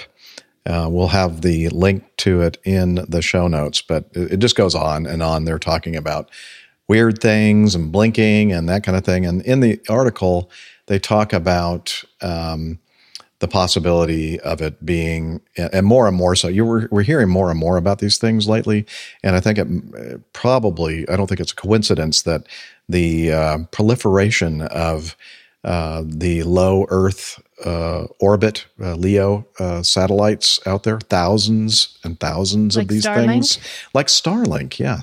um, are are probably starting to you know give more and more of these uh, illusions, and uh, they uh, they linked to a, um, a, this guy did a 3D. Uh, you know, former video game programmer created a 3D simulation of the satellites, Earth, and Sun to back up his conclusion. This is what he thinks that they're probably seeing. And so let me uh, share this with you. Um, boop, and share. And if you'll add that to the stage, Liz. And uh, is it there? Okay. And uh, so you can take this thing and kind of rotate the Earth. That's the uh, uh, northern US and southern Canada border. And then as I'm rotating the Earth towards us here, you see that the sun, and then you see these um, these satellites that are up there, and you can kind of see how ang- the angle of the sun hits it in a certain way, and how that they can appear to be triangles and flashing and there, yeah. that kind of thing. So uh, that's pretty cool. Um, again, it's just uh, it's just what this person thinks is is is happening, and I tend to agree. And I've we've talked Nick and I have talked about, and we're asked about this all the time. And even yeah, even back, you know, a couple of decades or more, I I, I remember seeing, especially uh, it happened at night, uh, usually, and um, or in the middle of the morning, very very dark. Uh, stars all over the place, and then it's usually associated with something along the horizon, at least in my experience, where you see this light doing really weird motion and blinking and everything else, and then finally you realize that it's probably some kind of a like a, a, planet or a satellite or something out there that's reflecting and you know it's getting uh, diffused with the uh, atmospheric gases of earth and all that kind of stuff. Either that or it's a reflection in your glass uh, something inside your cockpit that has a little tiny little light that's you know reflecting off what you're looking through that's happened to me as well and i felt really really stupid um, but uh, that's my take on on this phenomenon. What, what oh, indeed. You? And um, when you've got bright lights in a in a black background, you, uh, and you're staring at them, your your brain does really weird things. Your eye, you might think you're tracking it, and your head is stationary and nothing's moving, and all of a sudden this light starts to drift off. Well, that's just the fact that your eyes are generating an apparent movement because there's nothing around that light source to uh, fix your it, its position. Is this uh, the thing you were talking about in your they, plane tale?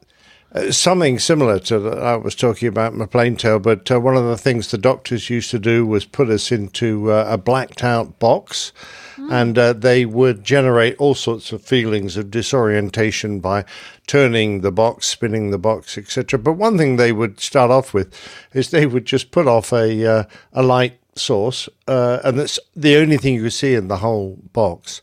And they wouldn't move anything, and they say, "Which way is that light moving?" And you know, guys who go, "Oh, it's moving left. Is it speeding up?" Yeah, yeah, yeah. It's going faster now.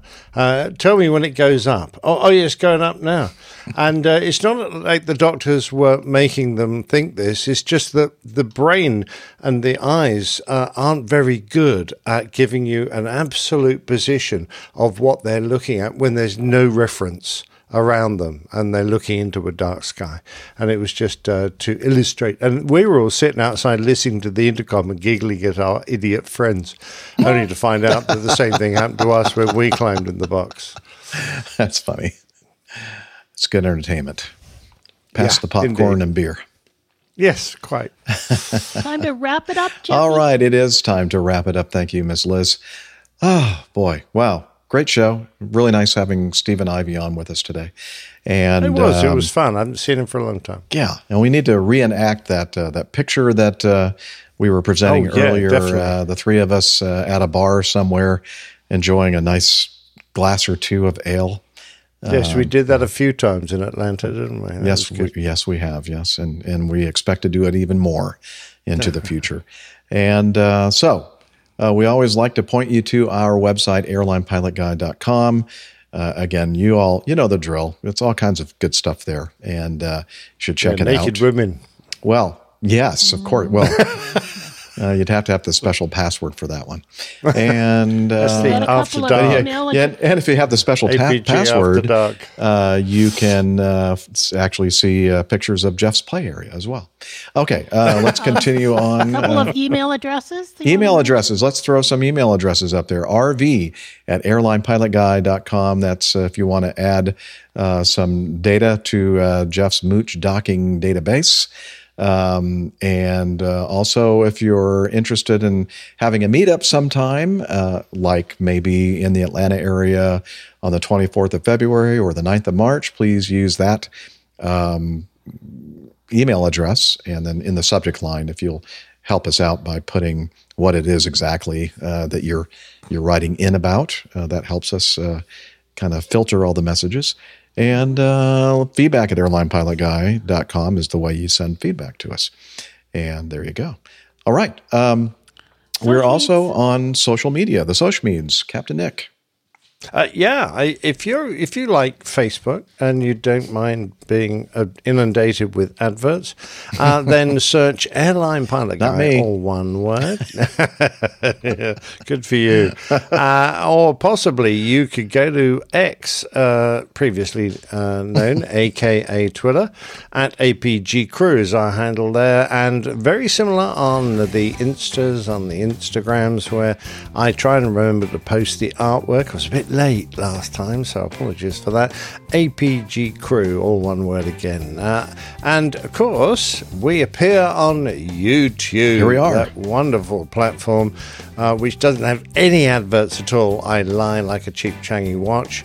and that's uh, youtube.com forward slash airline pilot. I don't get adverts on YouTube, but I, Now, I you have probably a YouTube pay a subscription. I do, and man, it's worth every Mm. penny.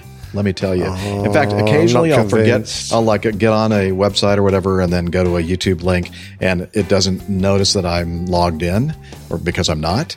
And all of a sudden, I see all these horrible ads. I'm thinking, how can any Oh, of you out there terrible. stand Some that? of the last 20 seconds. I don't like. I mean, uh-uh, I'm not. not I've doing it. got 20 seconds of my life I can waste. I'm about to die. I need to use every Oh, second. If I'm going to spend money on anything, um, I'm going to spend it on s- something I don't have to see Where's the that ads. Hillel? Hillel, I don't know where Hillel. Oh, wait. Oh, we see climbed out of the artwork now. I think so. Yeah. Hillel, Showering off that. tell us about pyramid. Slack. Can you tell us about Yeah. Slack, man?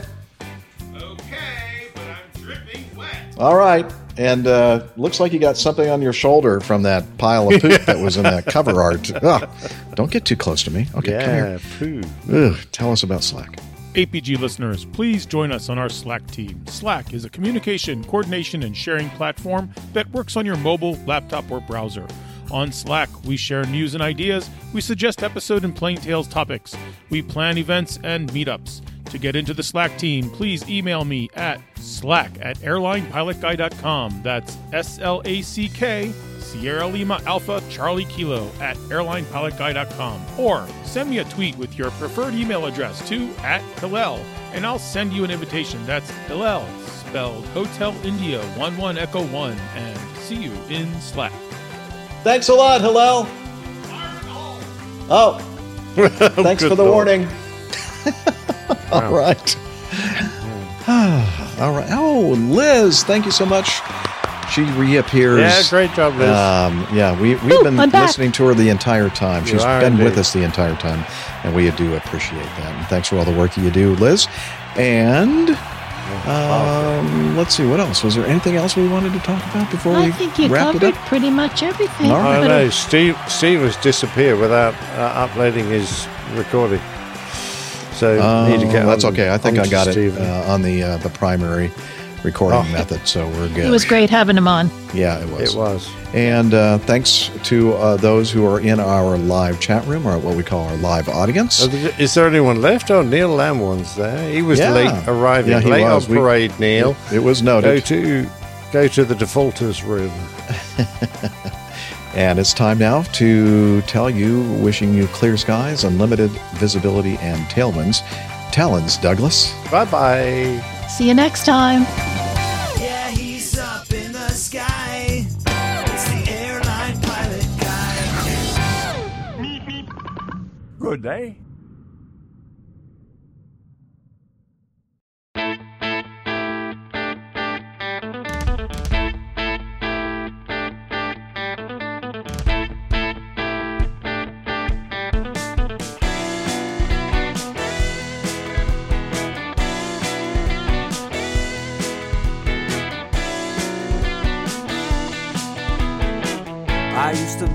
Such a good, good pilot till I started APG.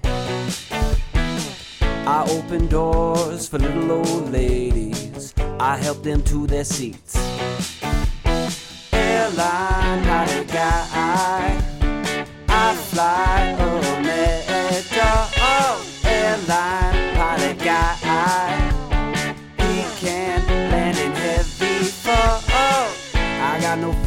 Cause I'm always flying. I just don't have the time. But I can land this old plane. I can land it just fine. Airline pilot guy. I fly